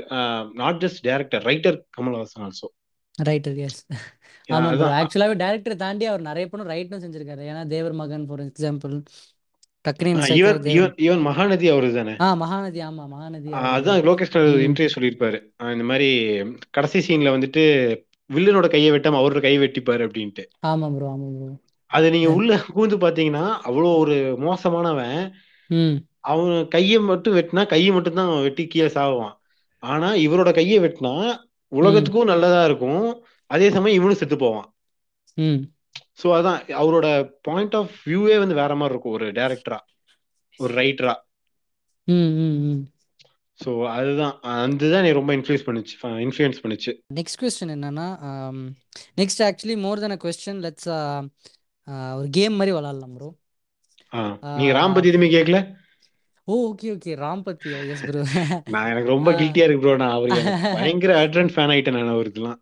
Okay bro okay bro okay ஏன்னா ராம் பத்தி ஆக்சுவலி எல்லாருமே நிறைய கொஸ்டின்ஸ் கேட்டிருப்பாங்க. பட் யாருமே கேட்காத கொஸ்டின்ஸ் தான் என்னால் எனக்கு கேட்கணும்னு ஆசையாக இருக்குது. But I tent prepare that for that. So இருந்தாலும் எனக்கு டக்குன்னு ஸ்ட்ரைக் ஆகுறது என்னென்னா, Ram as a as a டைரக்டராக, ஆஸ் அ ஃபில்ம் மேக்கராக, as like as whatever he is, how did he change your life? How did he change the perspective of you looking into life? ஏன்னா எனக்கு நிறைய வந்து பாதிச்சிருக்காரு லைஃப்ல பர்சனலா. ஸோ அதே மாதிரி உங்களையும் பாதிச்சிருப்பாரு. ஸோ அதை நீங்க ரொம்ப டீப்பாலாம் சொல்லணும்னு அவசியம் இல்லை. How did his movies change your life and how how were you first introduced into Ram? அதுல இருந்து ஆரம்பிங்க bro. How were you first introduced into? நான் அதுக்கப்புறம் நீங்க சொல்லுங்க bro. ஆக்சுவலா கற்றது தமிழ் தான் bro. ம் அவரோட ஃபர்ஸ்ட் படமே தான். ஆனா அந்த டைம்ல வந்து கலைஞர் டிவில தான் அதை டெலிகாஸ்ட் பண்ணிச்சுன்னு நினைக்கிறேன். ஆனா அந்த டைம்ல எனக்கு ஒன்றும் புரியல, என்னடா படம் இது, ஒரு இருட்டா இருக்குது, இதா இருக்குது. அது கலர்ஸ் டிஏஏ வேற மாதிரி இருக்கும். நம்ம எல்லாம் சின்ன வயசுல வந்துட்டு ரொம்ப கலர்ஃபுல்லா இருக்கதான் பார்ப்போம். ஆமா ப்ரோ, டல்லா இருக்கும், டார்க்கா இருக்கும். ஆஹ் ஆனா இப்ப கொஞ்சம் ஏஜ் ஆனதுக்கு அப்புறம் நான் பார்த்ததுக்கு அப்புறம் என்ன படம்டா இது அப்படின்ற மாதிரி. நான் வந்து ஆக்சுவலா எங்க அப்பா கேட்டாரு, அந்த படம் நைட் பார்த்து தூங்கினேன். அந்த படத்துல வந்து ஒரு சீக்வன்ஸ் வரும், அவங்க ஃபேமிலியா போயிட்டு இறந்துருவாங்க, அவங்க ஃபேமிலியே இறந்துரும், அந்த ஜீவா மட்டும் தப்பிச்சிருவாரு அப்படின்ற மாதிரி. அந்த சீக்வன்ஸ் எனக்கு ரொம்ப பாதிக்கப்பட்டுச்சு. அந்த ஒரு அந்த அவங்க அம்மாவோட தோல் வந்து இந்த பையனோட கையில ஓட்டு மாதிரி இருக்கும். ஆஹ் அது எனக்கு ரொம்ப பாதிச்சிருச்சு. என்னடா இவ்வளோ இவ்வளோ ஹார்ட் ஹிட்டிங்கா காமிச்சிருக்காங்களே அப்படின்னு சொல்லிட்டு நைட் தூங்கின. அதுக்கப்புறம் நைட்டு நான் கனவுல கத்தி இருக்கிறேன். ஆமா, அந்த அளவுக்கு வந்து எனக்கு வந்து ஒவ்வொரு சீனும் ஒரு வந்து பாதிக்க வச்சு அந்த ஒரு படமே. சோ இது எல்லாத்துக்கும் போய் அது அது விடுங்க, அந்த இதுல வந்துட்டு ஒரு நார்மலான ஒரு இதுதான் கிடைக்கும். கட்டுற தமிழ் வந்துட்டு நார்மலா எல்லாரும் சொல்ற மெசேஜ் தான். பட் இதுல வந்துட்டு ஒரு காவியமா பண்ணிருப்பாரு, அது ஒரு விஷயம். ஆஹ் தங்க மீன்கள் படம், அதுக்கப்புறம் தங்க மீன்கள் படம் பார்த்தேன். தங்க மீன்கள் படம் பாக்குறப்ப அதுல வந்து ராம் தெரியல, அதுல எங்க அப்பா தான் தெரிஞ்சாரு. அவ்வளோ ரியாலிட்டியோட கனெக்ட் பண்ற மாதிரி இருந்துச்சு. ஒரு தகப்பனா அங்க இருந்து அங்க இங்க அலைஞ்சு அதெல்லாம். அது ஈவன் அது எங்க அப்பா எப்ப பார்த்தாருன்னு தெரியல. பட் அதை நான் வந்து எப்பயா டிவில போடும்போது போட்டா இந்த மாத்திரை இது ஏன்டா பாக்குற அப்படின்னு எங்க அப்பா கேட்பாரு. சோ அந்த அளவுக்கு ஒரு ஹார்ட் ஹிட்டிங்கா இருக்கும். அதுக்கப்புறம் வேற என்ன ப்ரோ படம் எடுத்தாரு? தரமணி. தரமணி ஆஹ் தரமணிலாம் எப்படி சொல்றது, ஆக்சுவலா தரமணி நான் வந்து எனக்கு பார்க்க இன்ட்ரெஸ்டே இல்லை. நான் ஓப்பனா சொல்ல போனா நான் வந்து ராம் ஃபேன், தங்க மீன்களுக்கு அப்புறம் ராம் ஃபேனு. ஆனா தரமணி பார்க்க எனக்கு இன்ட்ரெஸ்ட் இல்லை. ஏன்னா இதுல எப்படி வந்து ரிலேட்டபிளா இருக்காது அப்படின்ற மாதிரிலாம் தெரிஞ்சு நான் அந்த ஒரு இதுல நினைச்சிட்டு நான் வந்து இருந்தேன். பட் அந்த பாட்டெல்லாம் கேட்டதுக்கு அப்புறம் இதை நான் பார்த்தே ஆவேண்டா. நாமத்துக்குமாரோட கடைசி ஆல்பம் வேற. Okay okay. நாமத்துக்குமார், யுவன் சங்கர் ராஜா, ராம், இந்த கூட்டணியோட கடைசி ஆல்பம். ஸோ ஆக்சுவலா இதை நான் சொல்ல மறந்துட்டேன் ப்ரோ. அந்த ஒரு சாங்ஸ் வச்சே நம்ம வந்து ஒரு படத்தை கெஸ் பண்ணலாம். இந்த பாட்டுல நல்லா இருக்குன்னா இந்த படம் நல்லா இருக்கும் அப்படின்ட்டு ஒரு நைன்டி பர்சன்ட் வந்து அது கன்ஃபார்ம் ஆயிரும். ஏன்னா அது படத்தோட தான் வந்து அந்த பாட்டு ஒன்றி வருது. ஸோ அதனால அது வந்து இருக்கலாம் அப்படின்ற மாதிரி நான் அந்த ஒரு கெஸ்ட்ல தான் நான் போய் பார்த்தேன். பிளஸ் ராம் வேற ஒரு நம்பிக்கை எனக்கு. பார்த்ததுக்கு அப்புறம் லைக் இந்த மனுஷன் வந்துட்டு அந்த ரெண்டு பேத்துக்குள்ள நடக்கிறது மட்டும் சொல்லல, அந்த ரெண்டு பேத்த வச்சுட்டு உலகத்தையே சொல்லிருக்கான். எவ்ரி ஹியூமன் பீயிங்கோட சோ எமோஷன்ஸ் அது எல்லாத்தையும் அந்த ரெண்டு பேர் Althea and I don't know அவரோட பேர் கேரக்டர் வசந்த். ஆண்ட்ரியா பேரை மட்டும் நல்லா தெரிஞ்சு வச்சுக்கிட்டே இருப்பாரு. ஐயோ இல்ல ப்ரோ, ஆக்சுவலி எனக்கு ஆல்தியாவோட கேரக்டர் ரொம்ப பிடிச்சிருந்துச்சு ப்ரோ. லைக் ஆண்ட்ரியா யாருமே அவ்வளோ போல்டா அவ்வளோ இனிஷியேட்டிவா அந்த கேரக்டர் எடுத்து பண்ணிருப்பாங்களா எனக்கு தெரியவே இல்லை ப்ரோ. தமிழ் இண்டஸ்ட்ரியில எனக்கு ஸ்ட்ரைக்கே ஆகல லைக் அதர் தென் ஆண்ட்ரியா. சோ நானும் யோசிச்சு யோசிச்சு பார்த்தேன். So that Althea character really like stood up. அதுவும் இல்லாம அதுவும் இல்லாம அந்த படத்துல வந்துட்டு லைக் கே கான்செப்ட் கொண்டு வந்திருப்பாரு. ஆ சின்ன சின்ன ஒரு ஃப்ரேம்ல தான் ப்ரோ வச்சிருப்பாரு. பட் இருந்தாலும் அந்த டைம் லைன்லயே twenty seventeen if I'm not wrong Taramani வந்தது. ஆ twenty seventeen அத பத்தி பேசிருப்பாரு ப்ரோ. அதான் அந்த இடத்துல அவங்க வந்துட்டு இல்ல அது ஆக்சுவலா ஒரு பையனும் இன்னொரு பையனும் வெறும் ஜட்டி மட்டும் போட்டுக்கிட்டு மேலாடை எதுவும் இல்லாம கட்டி பிடிக்கிறதே வந்து பெரிய விஷயம் நம்ம தமிழ்நாட்டுல. ஆமா ப்ரோ. சோ அத ஃப்ரேம் பண்ணதே வந்து பெரிய விஷயம். அண்ட் அது அதுக்கப்புறம் வந்து நார்மலா என்ன சொல்றது அந்த பொசிசிவ்னஸ் இதெல்லாம் காட்டுறது. அந்த ரெண்டு பேத்துக்குள்ள நடக்கிறது. அதுக்கப்புறம் கிளைமேக்ஸ், ஆக்சுவலா கிளைமேக்ஸ் வந்துட்டு மற்ற படங்கள் மாதிரி இந்த படத்துல அவ்வளோ இம்பாக்ட் வரல. ஆமா ப்ரோ, ஆக்சுவலி எனக்கு கட்டுறது தமிழ்ல கொடுத்த இம்பாக்ட் வந்து எனக்கு வேற எந்த படத்துலயும் வரல ப்ரோ. அவரோட வேற எந்த படத்துல கிளைமேக்ஸ் கட்டுறது தமிழ் கிளைமேக்ஸ்க்கு மட்டும் லைக் ஐயோ ரீப்ளேஸ்மெண்ட் கிடைக்கவே மாட்டேங்குது இதுக்கு மட்டும் அப்படிங்கிற மாதிரி தான் நான் இருக்கேனே ஒரு படமும் பாக்குறதுக்கு. ஏன்னா பேரன்பும் எனக்கு ஏன்னா அந்த அந்த அந்த அந்த கட்டுறது Tamil climax like it it it it's it something else. Like அந்த ட்ரெயின் ட்ராக்ல அது அவர் அவர் ஒரு அவர் ஒரு ஸ்டோரி சொல்லியிருப்பாரு, அதுக்கு அவர் எங்கிருந்து இன்ஸ்பயர் ஆகியிருக்கோன்னு அவர் மம்முட்டி படம்னு ஒரு ஒன்னு சொல்லியிருப்பார்ல, அந்த படத்தையும் நான் அதுக்காக மெனக்கிட்ட போய் பார்த்தேன். லைக் அந்த ஒரு கிளைமேக்ஸ் ஃப்ரேம்காக அவர் சொல்லியிருப்பார்ல, ஸோ அதுக்காகவே அந்த படத்தை நான் போய் பார்த்தேன். அந்த படத்துல சப்டைட்டில்ஸ் வேற இல்லை, ஸோ அது எதுவுமே தெரியாம உட்காந்து நான் பார்த்துட்டு. ஸோ அந்த அந்த அந்த கிளைமேக்ஸ் ஃப்ரேம் ரியலி அது இல்லாம ஃபுல்லா அதுல பிரபாகர் அப்படின்றவன் தான் நமக்கு கண்ணுக்கு தெரியும், ஜீவா தெரியவே மாட்டாரு. ஆமா ப்ரோ, ஃபுல்லா அதுல வேற வாய்ஸ் ஓவரா போகும். அதான் ஒரு மீம் பார்த்தேன், எல்லாரும் நரேஷன் அதான் எல்லாம் ஜிவிஎம் வாய்ஸ் ஓவர்னு சொல்றாங்க. ராமோட பாருடா மீம் சமயா இருந்துச்சு. ஆமா ஆமா ப்ரோ, நம்ம பேரன்புலயும் நரேஷன் நிறைய இருக்கும். பேரன்புல நான் வந்து ஃபுல்லா கூல் சுரேஷ் மோடு தான் ப்ரோ. நானு நான் படம் பார்த்துட்டு என் ஃப்ரெண்டு கிட்ட போய் சொன்னேன், டே நானும் இந்த மாதிரி ஒரு படம் எடுக்கணும்டா ஏதாவது ஐடியா கொடுறா அப்படின்னு. அப்ப நீ போய் புக்ஸ போடுறான்னா அவன். சோ அது சீரியஸா பேரன்பு அப்படின்ற ஒரு படம் வந்துட்டு ஒரு தியேட்டர்ல தானே விட்டார் ப்ரோ. ஒரு டைரக்ட் தியேட்டர் தானே. ஆமா ப்ரோ, டைரக்ட் தியேட்டர் தான். அதான் இந்த காலத்துல வந்துட்டு இதையும் பாப்பாங்க அப்படின்ற ஒரு நம்பிக்கையில எடுத்து விட்டாரு பாருங்களேன். அதெல்லாம் ரியலி செம கட்ஸ் வேணும். ஏன்னா அது வந்து ஒரு பேர இயற்கையின் பேரன்பு, அதுக்கப்புறம் விலங்குகளின் பேரன்புன்னு எல்லாம் சொல்லிட்டு வந்திருக்கும் ஒரு சாப்டர் சாப்டரா. ஆமா சாப்டர் வைஸ். ஆமா ப்ரோ, அதெல்லாம் பார்க்கும்போது சே இது செமையா இருக்குடா அப்படின்ற மாதிரி தோணும். வித்தியாசமா இருந்துச்சு ப்ரோ. லைக் நம்ம யாருமே அந்த மாதிரி பார்க்கவே இல்லை. லைக் பேரன்புக்கு முன்னாடி சாப்டர் வச்சு ஒரு படம்னா I couldn't actually really think of anything. அதுக்கப்புறம் வேணா ராக்கி வந்துச்சு, சாப்டர் சாப்டரா இருந்துச்சு. பட் அதுக்கு முன்னாடி வந்து எனக்கு தெரிஞ்சு லைக் சாப்டர் வைஸா எனக்கு எனக்கு ஸ்ட்ரைக் ஆகல. மேபி உங்களுக்கு ஏதாச்சும் ஸ்ட்ரைக் ஆகுதா? ஸோ அதான் I guess Peranbu was the first like chapter wise and nanikiran Tamil film maybe irkalam. Hmm, confirm ah solla mudiyadhu. Aama bro. So yes, Rama patti pesnona nam rendu per pesite poi irukku thani podcast ekku bro. So nama Kamal patti oru adhigama pesa ulla bro. Kamal irukku nane. Aama bro. Uh, so yes bro, chinada oru game vilaanum na aasapadren bro. Ena evlukku evlo neenga vandu lyrics vandu yavaga vechikiringa, how much like how much நீங்க உங்க mind capacity இருக்குன்னு நான் பார்க்கலான்னு இருக்கிறேன் bro.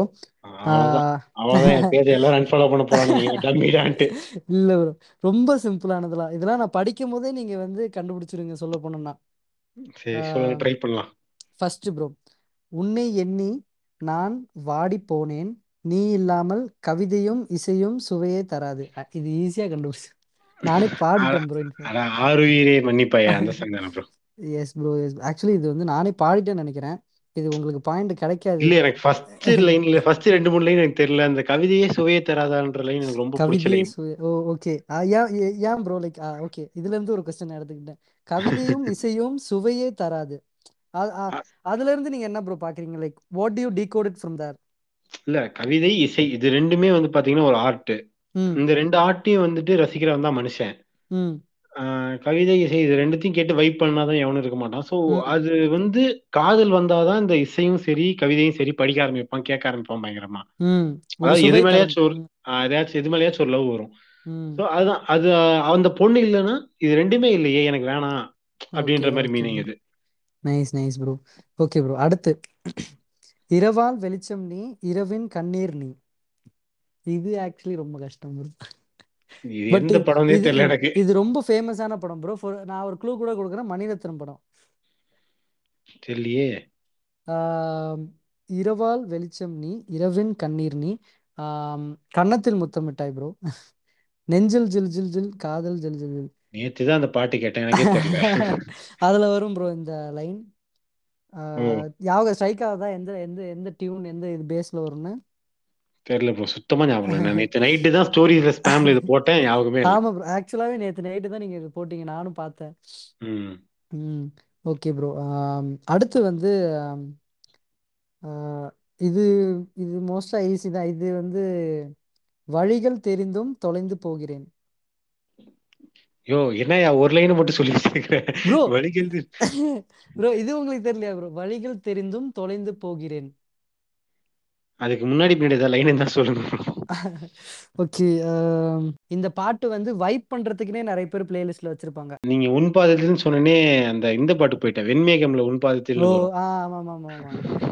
இது வந்து இதுவும் actually சம ஃபேமஸான பாட்டு ப்ரோ. என்ன இன்னொரு க்ளூ, இந்த இந்த பாட்டு ஃபுல்லாவே ட்ரெயின்ல தான் ப்ரோ நடக்கும். ட்ரெயின் ஸ்டேஷன்ல தான் ப்ரோ நடக்கும் இந்த பாட்டு. யார் ஹீரோன்னு சொல்லினா பரவாயில்லை. ஜெய் ப்ரோ, ஜெய். இதுக்கு மேல என்ன இருக்கு? ஐயோ சம இப்ப ஸ்ட்ரைக் ஆதா ப்ரோ. இந்த பாட்டுல அதான்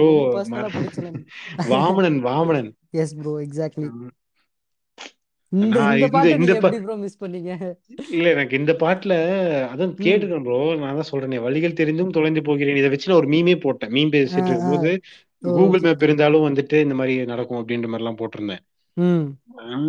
லைக் எனக்கு அதுல வந்து இன்னொரு லைன் பிடிக்கும். என்னன்னா, மரண நேரத்தில் மடியின் ஓரத்தில் இடமும் கிடைத்தால் இடமும் கிடைத்தால் இறந்தும் வாழ்வேன் அப்படின்ற மாதிரி இருக்கும். செத்தும் வாழ்வேன் அப்படின்ற மாதிரி அந்த லைன்ல ரொம்ப இதானனால அதான் நீங்க சொன்னதுக்கு அப்புறம் தான் ஸ்ரீகேஷன்.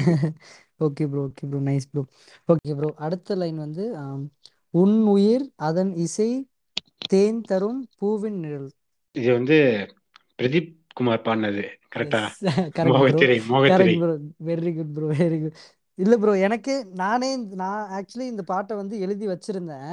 இந்த பாட்டை எழுதி வச்சு நானே மறந்துட்டேன் இது என்ன பாட்டுன்னு. நான் இப்போ சைடில் வந்து ஃபோனில் யோசிச்சு டைப் பண்ணிகிட்டு இருக்கேன். உன் உயிர் அதன் இசை தேர் தரும் பூவின் நிழல் எனக்கே மறந்துடுச்சு ப்ரோ. நான் டைப் பண்ணி முடிக்கிறதுக்குள்ளே நீங்கள் சொல்லிட்டீங்க முகத்திரை அப்படின்னு சொல்லிட்டு. Nice bro, nice bro. அது ஆக்சுவலாக கபிலன் எழுதின பாட்டு ப்ரோ. நிறைய பேருக்கு தெரியாது. அதில் கபிலன் வந்துட்டு கபிலன் வந்து ரொம்ப அன்ரேட்டட் ப்ரோ. லைக் நான் எனக்கு அவ்வளோ அவ்வளோ பாட்டு அவர் எழுதியிருக்காரு. லைக் ஃபார் எக்ஸாம்பிள் இந்த காத்தோடு காத்தானே அந்த பாட்டுலாம் கபிலன் தானே ப்ரோ? நல்ல நல்ல பாட்டு அவர் எழுதியிருக்காரு ப்ரோ. பட் அவருக்கான ரெகக்னைசேஷன் இன்னும் வரலன்னு தான் நான் பார்த்துட்டு இருக்கேன். அவர் இத்தனைக்கும் தசாவதாரம்ல கமல் கூட ஃப்ரேம் ஷேர் பண்ணியிருக்காரு. ஓ அந்த அந்த ஒரு சந்தன இந்த மணல் கடத்தல் நடக்கும்ல ப்ரோ? ஆமா ப்ரோ.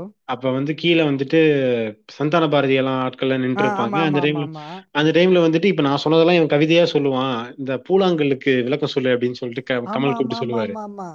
அப்ப அப்ப சொல்றவர் வந்து கபிலன் தான். Oh okay bro, okay bro, okay bro. ஆமா ஆமா ஆமா ஆமா. இப்ப லைட்டா தெரியுது ப்ரோ. லைக் ஆனா ஃபுல்லா தெரியல யாருன்னு. லைக் அந்த சீன் சரியா தெரியல. பட் ஆனா நீங்க சொல்றது எனக்கு புரியுது. Okay bro, okay bro. அவர் வந்துட்டு லைக் என்ன சொல்றது, இந்த பாட்டுல வந்து ஒரு லைன் எழுதி இருப்பாரு. கூந்தல் இலை வெந்நீர் மலையா, கூந்தல் கூந்தல் இலை வெந்நீர் மலைன்னு நினைக்கிறேன். ஓ ஓகே ஓகே. ஆ அந்த கூந்தல் மட்டும் வச்சு நீங்க கபிலனோட எல்லா சாங்ஸும் கேட்டு பாருங்க. என்னோட பிளேலிஸ்ட் இருக்கும் ஸ்பாட்டிஃபைல. அவரோட எத்தனை பாட்டுல வந்து கூந்தல்ன்ற வேர்ட் யூஸ் பண்ணிருப்பாருன்னு மட்டும் பாருங்க. கூந்தல் மீசை இது ரெண்டும் இல்லாம இருக்கவே இருக்காது அவரோட பாட்டுல. எக்ஸாம்பிளுக்கு வந்துட்டு இந்த என்னோட நீ இருந்தார்ல, கூந்தல் மீசை ஒன்றாக ஊசி நூலில் தேய்ப்பேன்னு வரும். அந்த மாதிரி சச்சின் படத்துல, விஜயோட பழைய படம் சச்சின் இருக்குல்ல, அதுலயும் வந்துட்டு ஒரு லைன் எழுதியிருப்பாரு இந்த மாதிரி. அந்த கூந்தல்ன்ற வச்சு நிறைய இருக்கும். நானே வந்து அந்த கபிலன் சீரியஸ் பண்ணும்போதுதான் ஃபுல் சாங்ஸ் கேட்கும்போது யோசிச்சேன், என்னடா எல்லாம் லைக் அந்த ஒவ்வொருத்தரோட சிக்னேச்சர் ஒன்று இருக்கும்ல. தாமரை சாங்ஸ் எடுத்தீங்கன்னா தாமரைன்னு இருக்கும்.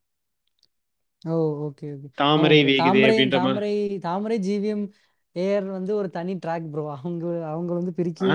அப்ப நீங்க ஹாரிஸ் ஜெயராஜ் என்ன சொல்லுவீங்க? ஆமா ப்ரோ, ஹாரிஸ் ஆமா ஹாரிஸ் ஜெயராஜ். பட் ஆனா எப்படி ப்ரோ, பட் ஆனா நான் நானும் ஒரு ஹாரிஸ் ஜெயராஜ் ஃபேன் தான். But still I want them back. Like எப்படி சொல்றது, அந்த மின்னலே டைம் அந்த ஹாரிஸே இன்னும் எனக்கு வர்ற மாதிரி தெரியல ப்ரோ. அது ஏன்னு தெரியல ப்ரோ. லைக் கதையா இல்லை லைக் யாரும் கரெக்டான டைரக்டர்ஸ் வந்து அமைய மாட்டேங்கிறாங்களா, அது எதுவுமே தெரியல மாட்டேங்குது. ஏன்னா இப்போ ரீசெண்டாக லெஜெண்டுக்கு போட்டார். லெஜெண்டு கூட லைக் கதை எவ்வளோ முக்கியம் இருந்தாலும் ஹீ கேவ் இஸ் பெஸ்ட்ன்னு தான் நான் சொல்லுவேன். ஆமாம் நிச்சயமா அது உண்மைதான். எனக்கே வந்து ஃபர்ஸ்ட் டைம் கேட்கும்போது எனக்கு பிடிக்கல. அதுக்கப்புறம் அந்த கோனே கோமானே கேட்க ஆரம்பிச்சதுக்கு அப்புறம் எனக்கு பிடிக்க ஆரம்பிச்சது. எனக்கு வாடி வாசல் ரொம்ப பிடிச்சிருந்துச்சு ப்ரோ. லைக் அந்த ஒரு ஒரு ஹாரிஸ் ஜெயராஜ் பஞ்ச் இருந்துச்சு ப்ரோ. லைக் எப்படி இந்த திருநெல்வேலி அல்வாடா அந்த பஞ்சு வந்து இதுல இருந்த மாதிரி இருந்துச்சு ப்ரோ வாடி வாசல்ல. ஸோ அந்த வைப் ஐ அந்த ஹாரிஸ் வைப் வந்து திருப்பி பார்க்க முடியலன்னு ரொம்ப வருத்தமா இருக்கு ப்ரோ. அட் சேம் டைம் அதான் ஒரு என்ன சொல்றது, அதுக்கான டைரக்டர் சமையணும். நம்ம அனிரு நம்ம அனிருத்துக்கு பேசிட்டு இருக்கோம், ஹாரிஸ் ஜெயராஜுக்கு ஒன்றும் அமையல. ஆமா ப்ரோ. லைக் ஏன்னா எப்படி சொல்றது, இப்போ இப்போ யாரோ ரீசெண்டா சொல்லியிருந்தாங்க ப்ரோ, ஜிவி பிரகாஷ் தான் நினைக்கிறேன், ஒரு கதையை அந்த ஒரு ஒரு சீனை வந்து எலாபரேட், அந்த டேரக்டர் எவ்வளோக்கு எவ்வளோ எலாபரேட் பண்றாரோ எவ்வளோக்கு எவ்வளோ ஃபீல் எடுத்துட்டு வராரோ அதே அவுட்புட்டு தான் எங்க எங்களுக்கும் வரும், மியூசிக் டைரக்டர்ஸ்க்கும் வரும் அப்படின்னா அவர் சொல்லியிருப்பாரு ப்ரோ ஜிவி பிரகாஷ். அதுதான் மெயின் இதுன்னு நான் ஐ ஃபீல் லைக். ஒரு ஒரு சீன் கரெக்டா இருந்துச்சுன்னா, ஒரு ஒரு டைரக்டர் கரெக்டா எலாபரேட் பண்ணாருன்னா, if he had that capability கண்டிப்பா லைக் ஆல்பமே ஹிட் ஆகும்னு I I feel personally bro. Like நான் பார்த்த வரைக்கும் நிறைய படம்லாம் கூட ஃபிளாப் ஆயிருக்கும், பட் ஆல்பம் தனியா ஹிட் ஆயிருக்கும். ஏன்னா அந்த அந்த சீன் இப்போ ஃபார் எக்ஸாம்பிள் இப்போ வாமனன் கூட, இப்போ வாமனன் தானே அந்த படம், வாமனன் கூட படம் ஒன்றும் பெருசா இருக்காது, பட் அதுல இருக்கிற ஒரு ஒரு பாட்டும் அவ்வளவு சூப்பரா இருக்கும் ப்ரோ. ஏதோ செய்கிறாயா இருக்கட்டும், ஏதோ செய்கிறாயெல்லாம் அல்டிமேட் ஸோ லைக் அதுதான் bro. Like maybe it is it depends on that director maybe இருக்கலாம், or it depends maybe Yuvan Yuvan கேஸ்ல நம்மள எதுவுமே சொல்ல முடியாது ப்ரோ. ஏன்னா அவர் எல்லா படத்துக்குமே சூப்பராக கொடுப்பாரு. இந்த படம் கூட ஒன்று இருக்கும் ப்ரோ, அது படம் பேரே எனக்கு தெரியாது, பட் ஆனால் பாட்டு கிட்டத்தட்ட நான் பாட்டி கேட்டிருப்பேன். இந்த ஊஷ் ஊஷாலா ஊஷாலா என்ன காதல் சொல்ல போகிறேன், அது அது வந்து ஏதோ ஒரு சின்ன ஆக்டர் தான் ப்ரோ நடிச்சிருப்பாரு, பட் இருந்தாலும் அந்த பாட்டு அவ்வளோ அழகா இருந்திருக்கும். அதுதான் ப்ரோ ஆக்சுவலா வந்து அந்த நீங்க வந்து இளையராஜா டு அனிருத் டிரான்சிஷன் கேட்டீங்க, ஷிஃப்ட் கேட்டீங்க, நான் அந்த டைமே சொல்ல சொல் ஐ மீன் சரியா நான் ப்ரொஜெக்ட் பண்ணாம ஒரு அனிருத் தியேட்டர் மாதிரி நான் சொல்லிட்டேன்னு எனக்கு ஒரு தாட் இருந்துச்சு. அது இப்ப கிளியர் பண்ணிடுறேன். அதான் இப்ப நீங்க சொல்றீங்களே இந்த மாதிரி என்ன சொல்ல போகிறேன் வந்து நீங்க படமே பார்க்கலனாலும் அந்த பாட்டு நல்லா இருக்கு அப்படின்னு, அதுக்கு வந்து வந்து லிரிக்ஸிஸ்ட் தான் பின்னாடி இருக்கு, லிரிக்ஸிஸ்ட் தான்.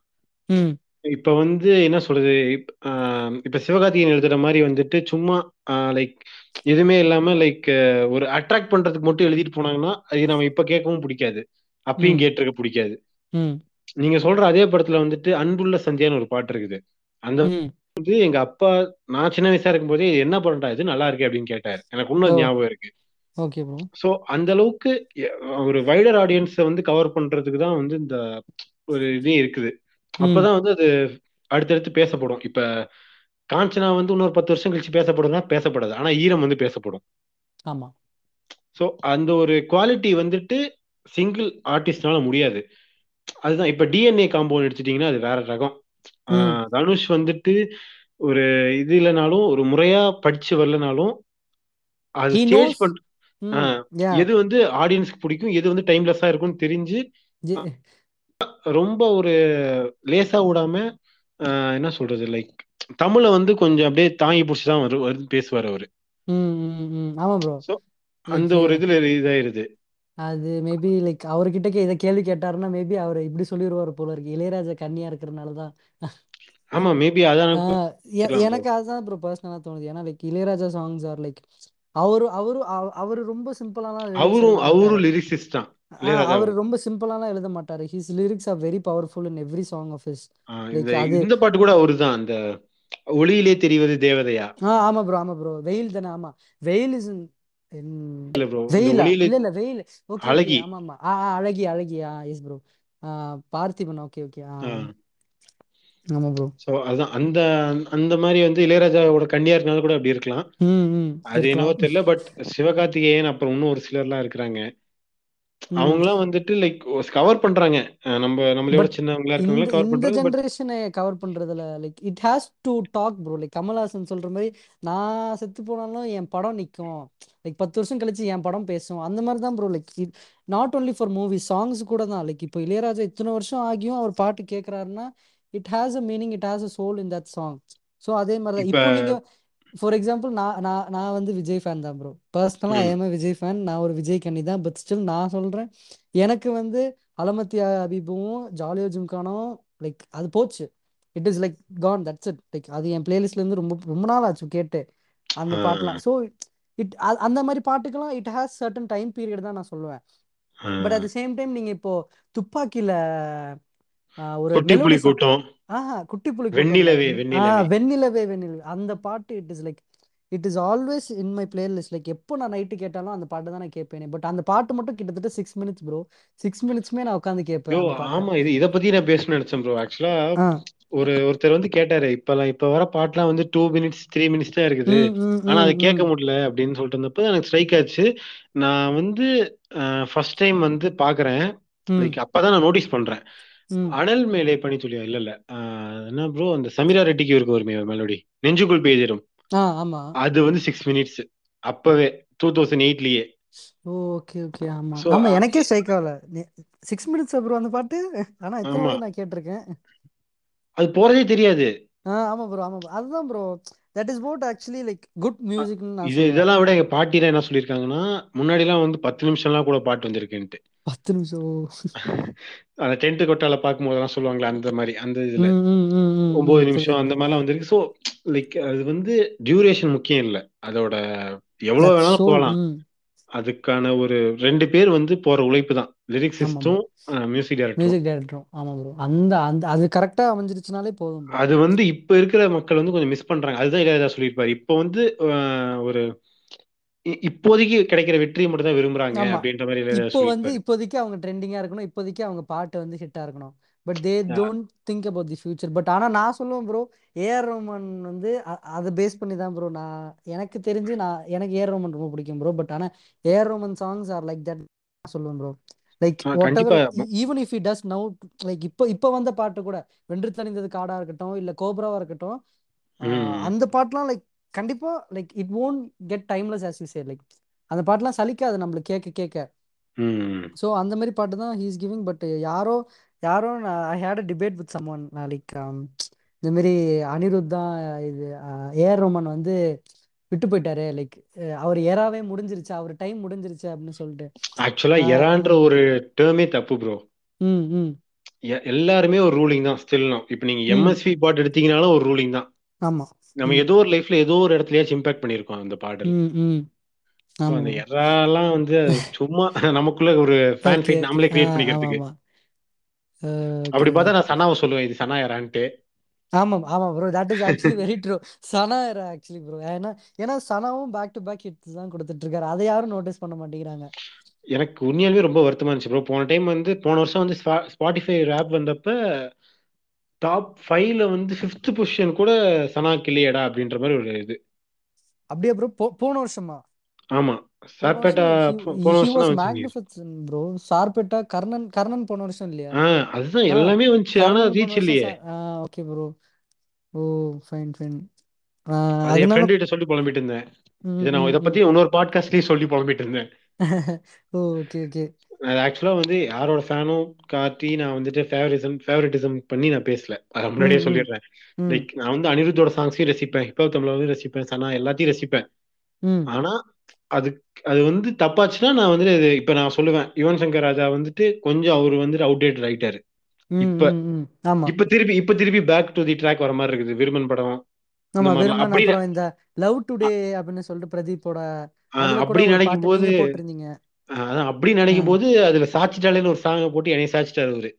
என்னயா இப்படி பண்ணி வச்சுட்டா இப்பதான் எனக்கு ஹோப் நம்ம ஹோப்னு வச்சேன் அப்படின்னு சொல்லிட்டு.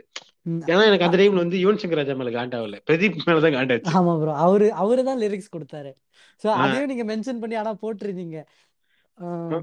அவரு வந்து அவரோட பழைய இதுக்குலாம் நான் லிரிக்ஸ் பயங்கர ஃபேன் ப்ரோ. இந்த கோமாளி படத்துல வந்துட்டு சமயம் எழுதியிருப்பாரு, ஹாய் சொன்னா போதுமா இருக்கட்டும் எல்லாமே எல்லா பாட்டும் அவரு தான் நினைக்கிறேன். ஆமா ப்ரோ ஆமா ப்ரோ அதான் அதெல்லாம் நல்லா இது ஏன்டா அங்கெல்லாம் நல்லா தானே எழுதுறேன் இங்கேடா இப்படி எழுதியிருக்கேன் அப்படின்னு நினைக்கும் போது செகண்ட் சிங்கிள் ஓரளவுக்கு ஓகேவா கொடுத்துட்டாரு. ஸோ அதுதான் அது வந்து சொல்லியிருப்பாரு செல்வராகவன் சொல்லியிருப்பாரு everyone has a time. அவங்க வந்து அவங்க ப்ரூவ் பண்றதுக்கு அது ஏரியா இருக்கும், சும்மா இது வந்து ஆர்ட்டுங்க சும்மா பிரஷ் எடுத்து சரு சருன்னு கீறிட்டு போயிட்டு இருக்க முடியாது அப்படின்ற மாதிரி சொல்லியிருப்பாரு. ஸோ அது வந்து அந்தந்த பீரியட்ல அமையும், அதுக்கு வந்து மியூசிக் டைரக்டர்ஸ் வந்து ஸ்டெப் எடுக்கணும். நான் அது முன்னாடியே சொல்லும் போது சரியா சொல்ல நினைக்கிறேன்.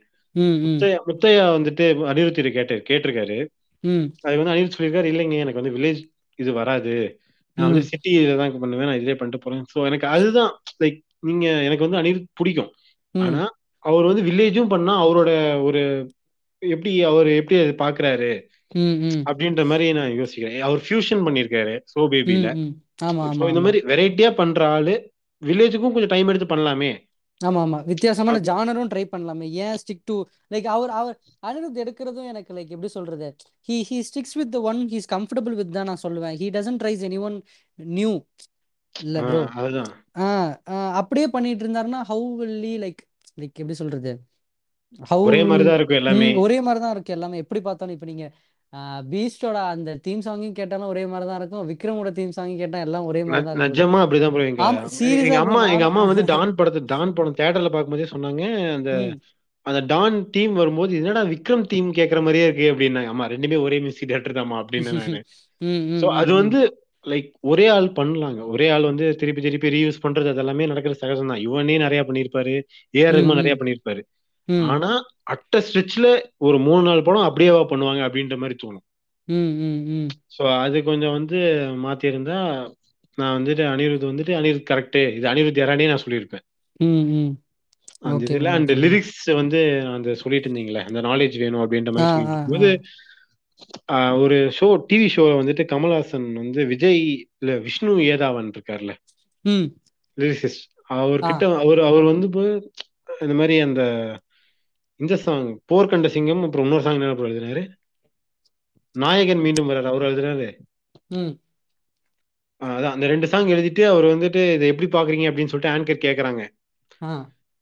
இது வந்துட்டு நல்லா இருக்கு ஆனா இது மட்டும் பத்தாது, இதுக்கு மேலேயும் ஒண்ணு வேணும். ஆக்சுவலா இந்த போர்க்கண்ட சிங்கமும் சரி நாயகன் மீண்டும் வர்றாலும் சரி டைம்லெஸ் இருந்தாலும் அவர் சொல்றதுக்கு என்னன்னா இதே மாதிரியே போச்சுன்னா இதே மாதிரிதான் அவன் எழுதுவான். அதாவது நான் இது கமலோட பாயிண்ட் ஆஃப் வியூன்னு சொல்றேன், அவன் இவன்ட்டு இதேதான் எழுதுவான். சோ அவன் இதுக்கும் மேல பண்ணணும்னா புக்ஸ் படிக்கணும், புக்ஸ் தான் வந்து நாலேஜ். அந்த ஒண்ணு இல்ல ப்ரோ, நான் வந்து ஒரு ரெண்டு மூணு டைம் புக் எடுத்து படிச்சிருப்பேன் லைக் முன்னாடி சொல்றேன். படிக்கும்போது ரெண்டு மூணு வேர்ட்ஸ் எனக்கு தெரியல, நானே ஆட்டோமேட்டிக்கா போய் தேடி கூகுள் கண்டுபிடிச்சு நான் இதுக்கெல்லாம் இது இப்படி ஒரு அர்த்தம் இருக்கான்னு கண்டுபிடிச்சேன். ஸோ அதான் புக்ஸ்ல வந்து நாலேஜ் இருக்கு ப்ரோ. அது வந்து நிறைய பேருக்கு தெரியாம இது வந்து ஒரு ஒரு ஹாபி அப்படின்ற மாதிரி ஆரம்பிச்சது அப்படியே ஒரு இதா போய் ப்ரொஃபஷனா மாறி ஒரு ஒரு ஆர்ட்டே வந்து ஆர்ட்டா இல்லாம போயிட்டு இருக்குது. அது நம்ம சொன்னா நம்மளே பூமன்பாங்க, ஹேட்டர்னுபாங்க. அதெல்லாம் வந்து இப்ப புரியாது, அவங்களுக்கு கொஞ்சம் டைம் ஆகும். ஆமா ப்ரோ, ஆக்சுவலாவே லைக் இப்போ இப்போ நம்ம உட்காந்து இப்போ நிறைய பேர் உட்காந்து இந்த இளையராஜா பாட்டுலாம் கேட்டாலே நிறைய பேர் என்ன ப்ரோ இளையராஜா பாட்டுலாம் கேட்குறீங்க அப்படின்னு தான் கேட்குறேன். அப்படி கேட்குற ஒரு நிலைமை வந்திருக்குன்னு நான் யோசிக்கிறேன் ப்ரோ. என்னடா இளையராஜா பாட்டு கேட்குறீங்கன்னு கேட்குறீங்களே, அதில் அந்த இளையராஜா பாட்டுலாம் எவ்வளோ இருக்க தெரியுமா அப்படின்னு நம்மளால எக்ஸ்பிளைன் பண்ண முடியாது bro. The summon has to feel the music, like நம்மளா நம்மளால போய் ஃபோர்ஸ் பண்ண முடியாது. நீ இளையராஜா பாட்டு கேளு, இவரு எம்எஸ்வி பாட்டு கேளு, யுவனோட அண்டர்ரேட்டட் சாங்ஸ் கேளு, ஹாரிஸ் ஜெயராஜ் கேளு அப்படின்னு சொல்ல முடியாது. Like everyone has their taste of music. எங்களுக்கு இந்த மாதிரி தான் இருக்கும், பட் இருந்தாலும் என்ன பண்றது புரிஞ்சுக்க மாட்டாங்க. லைக் இந்த இந்த பாட்டெல்லாம் சலிச்சிரும் புரிஞ்சுக்கோங்க அப்படின்னு நம்மளால சொல்ல முடியாது. சோ அவங்களே சலிச்சதுக்கு அப்புறம் அவங்களே சலிச்சதுக்கு அப்புறம் இது வருவாங்க அத கேட்பாங்க. So that is your problem இல்ல ப்ரோ. அது அது வந்து நார்மலாவே இருக்குறது தான். இப்போ வந்து இப்போ என்ன சொல்றது லைக் ஒரு தொண்ணூறு பர்சன்ட் வந்துட்டு இந்த மாதிரி ரீல்ஸ் பண்ணி இந்த இதுதான் வந்து ட்ரெண்டா இருக்குன்னு சொல்லிட்டு தான் ரசிக்கிறாங்க. சோ அது போயிடுச்சுன்னா அவ்வளவுதான் முடிஞ்சுச்சு. அது எல்லாம் முடிச்சதுக்கு அப்புறம் அவங்களே வந்து நம்ம இப்ப நாமளே வந்து இளையராஜா பாட்டுல எப்ப கேட்க ஆரம்பிச்சோம் ஒரு காலேஜ் போனதுக்கு அப்புறம் அந்த மாதிரிதான். அதான் அந்த மாதிரி அவங்க அவங்களே வருவாங்க ஒரு டைம்ல. சோ இப்ப நான் இப்படி பேசுறேன்னா நானும் இப்படிதான் வந்திருக்கேன். அந்த மாதிரிலாம் ரசிச்சு ஓகே இது இல்ல இதுதான் வந்து இதுதான் உண்மையான ஆர்ட் இதுதான் அப்படின்னு புரிஞ்சுதான் நான் வந்திருக்கேன். ஓகே ப்ரோ, இன்னொன்று கொஸ்டின் நான் என்னென்னு கேட்கலாம்னு இருந்தேன்னா லைக் இது ஹேவ் யூ லைக் நீங்கள் ஏதாச்சும் ஒரு போயம் இல்லைன்னா ஒரு சாங் மாதிரி சின்னதாக எழுதியிருக்கீங்களா? லைக் கண்டிப்பாக நீங்கள் அட்டெம்ப்ட் பண்ணியிருப்பீங்க. நான் எழுதியிருக்கேன் ப்ரோ டென்த்தில். இல்லை ஆமாம் டென்த்தில் எதுவுமே எழுதலையா? இப்போ ரீசெண்டாக இல்லை டென்த்தில் எழுதினேன். அதுக்கப்புறம் வந்து டுவெண்ட்டி டுவெண்ட்டியில கூட வந்துட்டு நியூ இயருக்கு ஒரு பாட்டு ரிலீஸ் பண்ணேன் இந்த மாதிரி. அப்புறம் குவாரண்டைன்ல இருக்கும்போது ஒரு பாட்டு ரிலீஸ் பண்ணேன். இதெல்லாம் பண்ணிட்டு நான் வந்துட்டு எப்போ ஒரு ஒரு லிரிக்ஸ் எல்லாம் வந்து ரசிக்க ஆரம்பிச்சனோ இதுமாரி இது பக்கமே நீ வரக்கூடாதுடா, நீ கம்மனு கம்மனு உட்காந்துரு நான் மட்டும் எழுதிட்டு இருந்தேன்னா நான் நான் வந்து இந்நேரத்துக்கு இப்ப சிவகார்த்திகேயன் நாம எப்படி பேசிட்டு இருக்கிறோமோ மத்தவங்க எல்லாம் எப்படி சிவகார்த்திகேயன் பேசிட்டு இருக்கிறாங்களோ அந்த மாதிரி என்னையும் பேசப்படுவீங்க.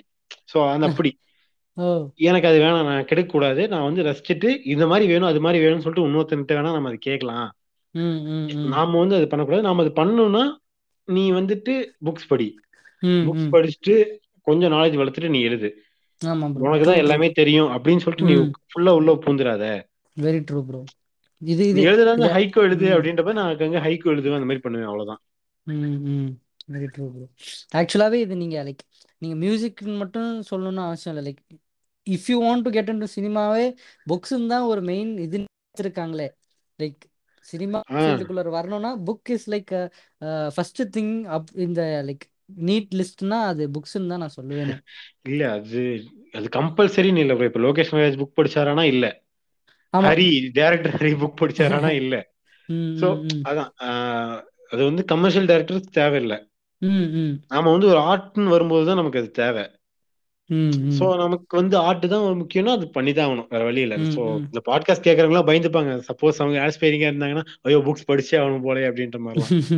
நம்ம புக்ஸ் கூட படிக்க தேவையில்ல ப்ரோ. ஒரு புக்ல இருந்து ஒரு தலைப்பு படிச்சா போதும், அதுல இருந்து நமக்கு நிறைய தோணும். இப்போ கூட நான் வந்து புக் எக்ஸிபிஷன் போனேன், அதுல வந்துட்டு கணவர் சொன்ன கதைன்னு இருந்துச்சு டைட்டில். ரொம்ப இன்ட்ரெஸ்டிங்கா இருக்கேன்னு சொல்லிட்டு நான் எடுத்தேன். ஆனா உள்ள கண்டென்ட்ல ஒண்ணுமே இல்லை. ஆனா அந்த கணவர் சொன்ன கதையே நம்ம வச்சு நிறைய பண்ணலாம்.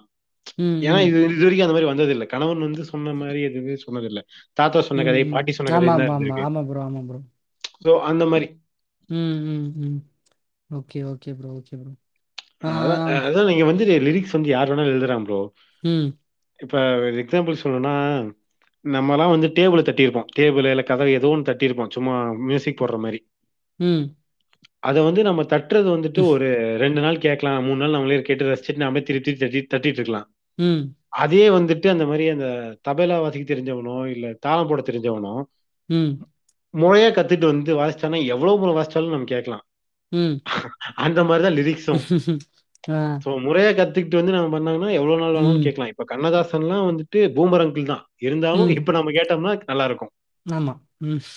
சோ அதுதான். What is your favourite combo bro? Like music musician and Namuthukumar. C musician and ஐயோ நான் ஆன்சரே சொல்லிட்டேன் ப்ரோ தெரியாம. இல்ல ஆன்சர் அது இருக்காது. Like maybe like let's try something different else. Like யாருக்குமே தெரியாது ப்ரோ. ஏன்னா நான் இப்போ உங்கள் பேஜில் பார்க்கும்போது you have put a lot of names. Like நான் நானே புதுசாக பார்த்த சாங் லைக் சிங்கர்ஸ்னா singers R lyrics lyrics writer is விவேகான்னு ஒன்று பார்த்தேன். I wasn't aware of who who is he, who is he. அவர்தான் ஊ சொல்றியா மாமா. ஓ அப்படியா ப்ரோ. ஓ ஓகே. ஃபேன்ஸ் ஆடியன்ஸ் எல்லாம் பார்த்துக்கோங்க. ஊ சொல்றியா மாமாவோட லிரிசிஸ்ட் வந்து விவேகா. அது வந்து மொக்க பாய்ஸோட ஹைலைட்ஸில் இருக்கும். ஸோ அதை போய் பாருங்க. இல்லை ப்ரோ எனக்கே இப்போ தான் ப்ரோ ஸ்ட்ரைக் ஆகுது. ஏதோ ரொம்ப ரொம்ப லைக் எப்படி சொல்கிறது ரொம்ப வயசான இது மாதிரி இருக்கார் ப்ரோ அவர் பார்க்கவே. லைக் யாருன்னா வித்தியாசமாக இருக்குது, புதுசாக இருக்குது பார்க்கவே அவரை. அவர் வந்து நிறைய பேர் வந்து பொண்ணுங்க நினச்சிட்டு பொண்ணுன்னு நினச்சிட்டு இருந்தார். ஓ நிறைய பேர் வந்து அப்படிதான் நினச்சாங்க, விவேகா அப்படின்னா பொண்ணு அப்படின்ற மாதிரி. நான் வந்து அந்த அவர் ப்ரொஃபைல் அவர் சீல அவரோட போட்டோ போட்டு வைபி விவேகா அப்படின்ற மாதிரி போட்ட உடனே அப்பனா இவர் பையனா பையனா பையனான்னு தான் எனக்கு வந்து ரிப்ளை. Okay okay. அதான் அந்த மாதிரி அவரும் நிறைய பாடல் எழுதியிருக்காரு. இப்போ அண்ணாத்தே படத்துல கூட அந்த டைட்டில் ட்ராக்கா இல்ல ஃபர்ஸ்ட் சாங் என்னது அண்ணாத்தே அண்ணாத்தே அவர் தான். ஆ ஓகே ஓகே. ஆ ஓகே ப்ரோ. Okay bro. ஆமா நிறைய பண்ணி லைக் அதான் ப்ரோ நம்மளுக்கு தெரிய மாட்டேங்குது லைக் இதெல்லாம் இந்த மாதிரி லிரிசிஸ்ட்லாம் எனக்கு தெரிஞ்சு வெளியே தெரியணும்னு தான் எனக்கு ஆசையா இருக்கு. இப்போ நீங்க சொன்ன மாதிரி ஈரம்ல கூட அவர் எழுதியிருக்காரு போல இருக்கே. மலையே மலையே சாங் ஆஹ் மலையே மலையே எழுதியிருக்காரு. அப்புறம் ஸோ ஓகே ப்ரோ. பிடிச்ச காம்போ கேட்டிங்களே. ம் yes bro. Last question bro. Last question of our session அதுதான் ப்ரோ. உங்களுக்கு பிடிச்ச combo like music director and lyricist other than the famous combos கூட சொல்ல முடியாது. ஏன்னா நீங்க சொல்லுங்க bro like your favorite combo. அது ஒரு பத்து பன்னெண்டு வரும். பத்து பன்னெண்டு வருமா? பத்து பன்னெண்டு காம்போ வச்சிருக்கீங்களா bro? யாரு bro நீங்க கொஞ்சம் சொல்லுங்க பாப்போம். யார்னா சும்மா ஒரு அஞ்சு இது ரேண்டமா சொல்லுங்க, இல்ல மூணு மூணு கூட சொல்லுங்க. இல்ல லிரிசிஸ்ட் அண்ட் இவர்தான bro சொல்றீங்க. Lyricist and music director combo. அது அது அதை தாண்டி நம்ம வந்து டைரக்டர் மியூசிக் டைரக்டர் சொல்லலாமா? ஆ சொல்லலாம் bro தாராளமா சொல்லலாம். நான் ஃபர்ஸ்ட் லிரிக்ஸிஸ்ட் இதை சொல்லிடுறேன். மியூசிக் டைரக்டர் என்னன்னா யுவன் சங்கர் ராஜா நாமத்துக்கு கன்ஃபார்ம் தெரியும். அதுக்கப்புறம் யுவன் சங்கர் ராஜா ஜீவ் பிரகாஷ் வந்து நிறைய பேருக்கு தெரியாது. Yuvan Shankar Raja and GV Prakash. சரி, நாமத்துக்குமாரன் ஜிவி பிரகாஷ். நாமத்துக்குமாரன் ஜிவி பிரகாஷ். ஓ ஓகே ஓகே. ஆமா ப்ரோ, ஆமா ஆமா, அதுவும் ஒரு நல்ல காம்போ தான். ஆ அதான், அது காம்போ வந்து நிறைய பேர் லைக் தெரியும், பட் யுவன் சங்கர் ராஜா அளவுக்கு அதை வந்துட்டு பெருசா பேசப்படல. ஆமா ப்ரோ. ம். அண்ட் வேற யாருன்னா வந்துட்டு இமான் அண்ட் யுகபாரதி. நான் வந்து சொல்லு நான் வந்து யுகபாரதி சீரீஸா ஆமா யுகபாரதி சீரீஸ் போட்டப்ப சொன்னேன், நான் வேணும்ட்டே டூ தௌசண்ட் லெவனுக்கு மேல Yugabharathi Imman combo one two த்ரீன்னு சொல்லிட்டு ஒரு இருபத்தி ரெண்டு பாட்டு பக்கம் போட்டேன்னு நினைக்கிறேன். நான் தெரிஞ்ச ஞாபகம் இல்லை. ஸோ யோகபாரதியிலனா இமான் இல்லை, அந்த அளவுக்கு வந்து யுகபாரதியோட டாமினேஷன் இருக்கும். ஆனா அது வந்து இந்த கூட மேல கூட வச்சு சாங் எழுதுறது யாருன்னு கேட்டீங்கன்னா தெரியாது. ஆனா அது யுகபாரதி. அந்த சாங் தான் மன்மதராசா மன்மதராசான்னு பாட்டு எழுதியிருக்காரு முன்னாடி. Okay okay okay. ஸோ அது நிறைய பேருக்கு தெரியாது. அண்ட் வாலி யுவன் சங்கர் ராஜா. வாலி யுவன் சங்கர் ராஜா. ஓகே, ஆமா, நல்ல காம்போ அதுவும். அதுக்கப்புறம் வந்து ஏஆர் ரகுமான் வைரமுத்து. இந்த ஏஆர் ரகுமான் மணிரத்னம் வைரமுத்து இந்த மூணு பேரும் அந்த போஸ்டர்ல இருந்தாலே போதும். ஆமா ப்ரோ. ராவணன் கடைசியா ராவணன் தானே ப்ரோ? இல்ல ப்ரோ, காட்டு வெளியிலே கூட வந்தாங்களே. காட்டு வெளியில. ஆமா ஆமா ஆமா. Okay bro. அதுல மதன் கார்கியும் வந்தாரு. ம் ம். ஆமா ஆமா ஆமா ஆமா ஆமா. பட் எனக்கு பர்சனலாக ராவணனோட ஆல்பம் தனியாக பிடிக்கும் ப்ரோ. அந்த காம்போக்காகவே எனக்கு ரொம்ப பிடிச்சிருந்துச்சு ப்ரோ. அதுக்கப்புறம் விஜய் ஆண்டனி அண்ணாமலை. இந்த காம்போ ரொம்ப underrated bro. Vijay Antony யாரு? அண்ணாமலை. அண்ணாமலை. ஓ ஓகே. புதுசு. இவரு தான் வந்துட்டு அந்த ஏன் உச்சி மண்டையில சுருண்டது இந்த மாதிரி பாட்டுலாம் அவர் தான் எழுதினாரு. ஸோ அந்த இந்த இந்த பாட்டுலாம் பாருங்களேன், இந்த வந்துட்டு நாம இப்ப சொல்ற மாதிரி தான் இருக்குது. என்னதான் வந்துட்டு நம்ம வைப் அந்த நேரத்துல நம்ம வைப் பண்ண மாதிரி இருந்தாலும் ஒரு டைம்லெஸா தெரியலனாலும் இன்னமும் நம்ம கேட்டா பிடிக்குது. சொல்றேன், அது என்னமோ தெரியல, அது அந்த மியூசிஷியன்ஸோட கை வண்ணம் போட. அதுக்கப்புறம் வந்துட்டு விவேகா டிஎஸ்பி.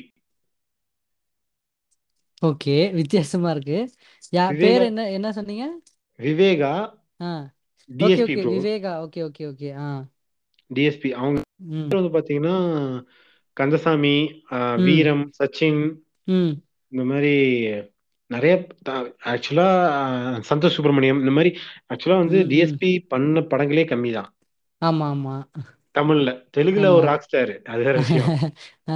இங்க வந்து பண்ணது கம்மி தான், பண்ணாலும் அது ரீமேக்கா தான் இருக்கும். பட் அது பண்ணது எல்லாத்துலயுமே வந்து இவர் இருப்பாரு. அந்த உனக்கும் எனக்கும் சொல்ற ஒரு படம் இருந்துச்சு, அந்த படம். ஸோ இந்த மாதிரி எல்லா படத்துலயும் அவர் இருப்பாரு. அதுக்கப்புறம் யுவன் சங்கர் ராஜா, விஷ்ணுவர்தன், பா விஜய். இந்த காம்போ எனக்கே பர்சனலா ரொம்ப பிடிக்கும் ப்ரோ. பா விஜய் பத்தி உங்களுக்கு தெரிஞ்சதே ரொம்ப பெரிய சந்தோஷமா இருக்கு ப்ரோ. பா விஜய் பெரிய ஃபேன் ப்ரோ. அவர் எந்த படம்லாம் நான் உட்காந்து சன் டிவில மூணு வாட்டி கிட்ட பார்த்தேன் ப்ரோ. ஸ்ட்ராபெரி படம்லாம் அவருக்காகவே பார்த்தேன் ப்ரோ. அதுக்கப்புறம் இந்த டேரக்டர்ஸ் காம்போல வந்து பாத்தீங்கன்னா அதான் இது சொல்லிட்டேன். அதுக்கப்புறம் யுவன் சங்கர் ராஜா, ராம் நாமத்துக்கு தவிர்க்க முடியாத ஒன்று. அதுக்கப்புறம் வந்து நாமத்துக்குமார், AL Vijay, GV GV Prakash. So இந்த காம்போ ரொம்ப அண்டர் ரேட்டடு. Okay bro. அதுக்கப்புறம் வேற எதுவும் தோணல ப்ரோ எனக்கு. கங்கை அமரன், வெங்கட் பிரபு, யுவன் சங்கர் ராஜா. அது நல்ல காம்போ, ஃபேமிலியா சேர்ந்து பண்ணுவாங்க. எஸ் ப்ரோ, அது ஆக்சுவலா நல்ல காம்போ. ம், அதான். அண்ட் ஓகே ப்ரோ, என்ன சொல்றது, மதன் கார்கி கூட வந்து நிறைய பேர் பண்ணிருப்பாங்க. மதன் கார்கி ஆக்சுவலாவே ஒரு நல்ல நல்ல லிரிசிஸ்ட். அவர் தனியா ஒரு அது என்னது எபிசோட் நடத்திட்டு இருந்தாரு ப்ரோ, ஒரு இது மாதிரி ஜீ தமிழ்ல. Not if your family. இப்ப கூட நான் ரீசெண்டா அதை பத்தி சித்தார்த் வச்சு ஒரு போஸ்ட் போட்டிருப்பேன். அந்த இது வந்து லைக் அப்போதான் எனக்கு வந்து மதன் கார்கியோட கொஞ்சம் காஃபி கொஞ்சம் காஃபி கொஞ்சம் கொஞ்சம் எதுமோ மியூசிக்னு என்னமோ வரும் ப்ரோ. ஸோ அதான் அந்த அந்த இது வந்து எனக்கு லைக் அவரோட இது எல்லா எபிசோடையும் நான் பார்த்தேன். சித்தார்த் மட்டும் இல்லை, நிறைய இது நான் உட்காந்து பார்த்துட்டு இருந்தேன். அப்போதான் ப்ரோ எனக்கு லைக் மதன் கார்கினா like I understood what he is capable of அப்படின்னு நான் புரிஞ்சுக்கிட்டேன். லைக் ஸ்பான்டேனியஸாக கொடுத்தாரு ப்ரோ, அவ்வளோ அழகான லிரிக்ஸ்லாம். ஸோ ஹி அவர் அவரும் like it is he he became a favourite once after seeing that show. உங்களுக்கு ஏதாச்சும் ஐடியாஸ் இருக்கா சினிமா ஃபீல்டுக்குள்ளே வரத்துக்கு? லைக் இப்போதைக்குன்னு இப்போதைக்கு கண்டிப்பா இருக்கு. நான் டைரக்டர் ஆனும் தான் வந்து விஸ்காமே எடுத்தேன். ஓ okay bro. Director and writer ஆகணும் அப்படின்னு சொல்லிட்டு தான் நான் வந்து முடிவோட தான் எடுத்தேன். அண்ட் அப்பப்போ ஷார்ட் ஃபிலிம்ஸ் பண்ணிருப்பேன். முன்னாடி எல்லாம் சாங்ஸ் எல்லாம் எழுதிதான் இருந்தேன். அதுக்கப்புறம் தான் சொன்னேன், எனக்கு எனக்கே நினைச்ச கேவலமா இருந்துச்சு, என்னடா எழுதி வச்சிருக்கிற நீ, அந்த பெண்ணே பெண்ணே பெண்ணே அந்த மாதிரிதான் இருக்கு. ஸோ அதுதான் புக்ஸ் எல்லாம் படிக்கணும். அந்த வாலி லிரிக்ஸ் எல்லாம் இன்னமும் கேட்டா ஃப்ரெஷ்ஷா இருக்கும். அவர் சொல்லுவார், அவரு வந்து புக்ஸையும் தாண்டி, நான் புக்ஸ் வந்து அதிகமா படிக்க மாட்டேன், படிப்பாரு அவரு. புக்ஸை தாண்டி நான் வந்து டே டு டே இஷ்யூஸை படிப்பேன், நானு நியூஸ் பேப்பர்ல அப்படின்னு சொல்லுவாரு. ஸோ அந்த மாதிரி நியூஸ், அதனால எப்ப சாப்பிட உட்காந்து நியூஸ் பார்த்துட்டு இருப்பேன். Okay bro, okay bro. அந்த மாதிரி அப்பப்ப ஷார்ட் ஃபிலிம்ஸ் எல்லாம் எடுத்துட்டு தான் இருக்கிறேன். நம்ம போன டைம் கூட ஒரு ஆடியோ ஷார்ட் ஃபிலிம் எடுத்தோம் ப்ரோ, நம்ம ஃபாலோயர்ஸ் எல்லாம் ஃபுல்லா வச்சு ஆடியோலயே பண்ற மாதிரி. எண்ட் ஆஃப் தி செஷனுக்கு ஆக்சுவலி நம்ம வந்தாச்சுன்னு நினைக்கிறேன். Okay bro.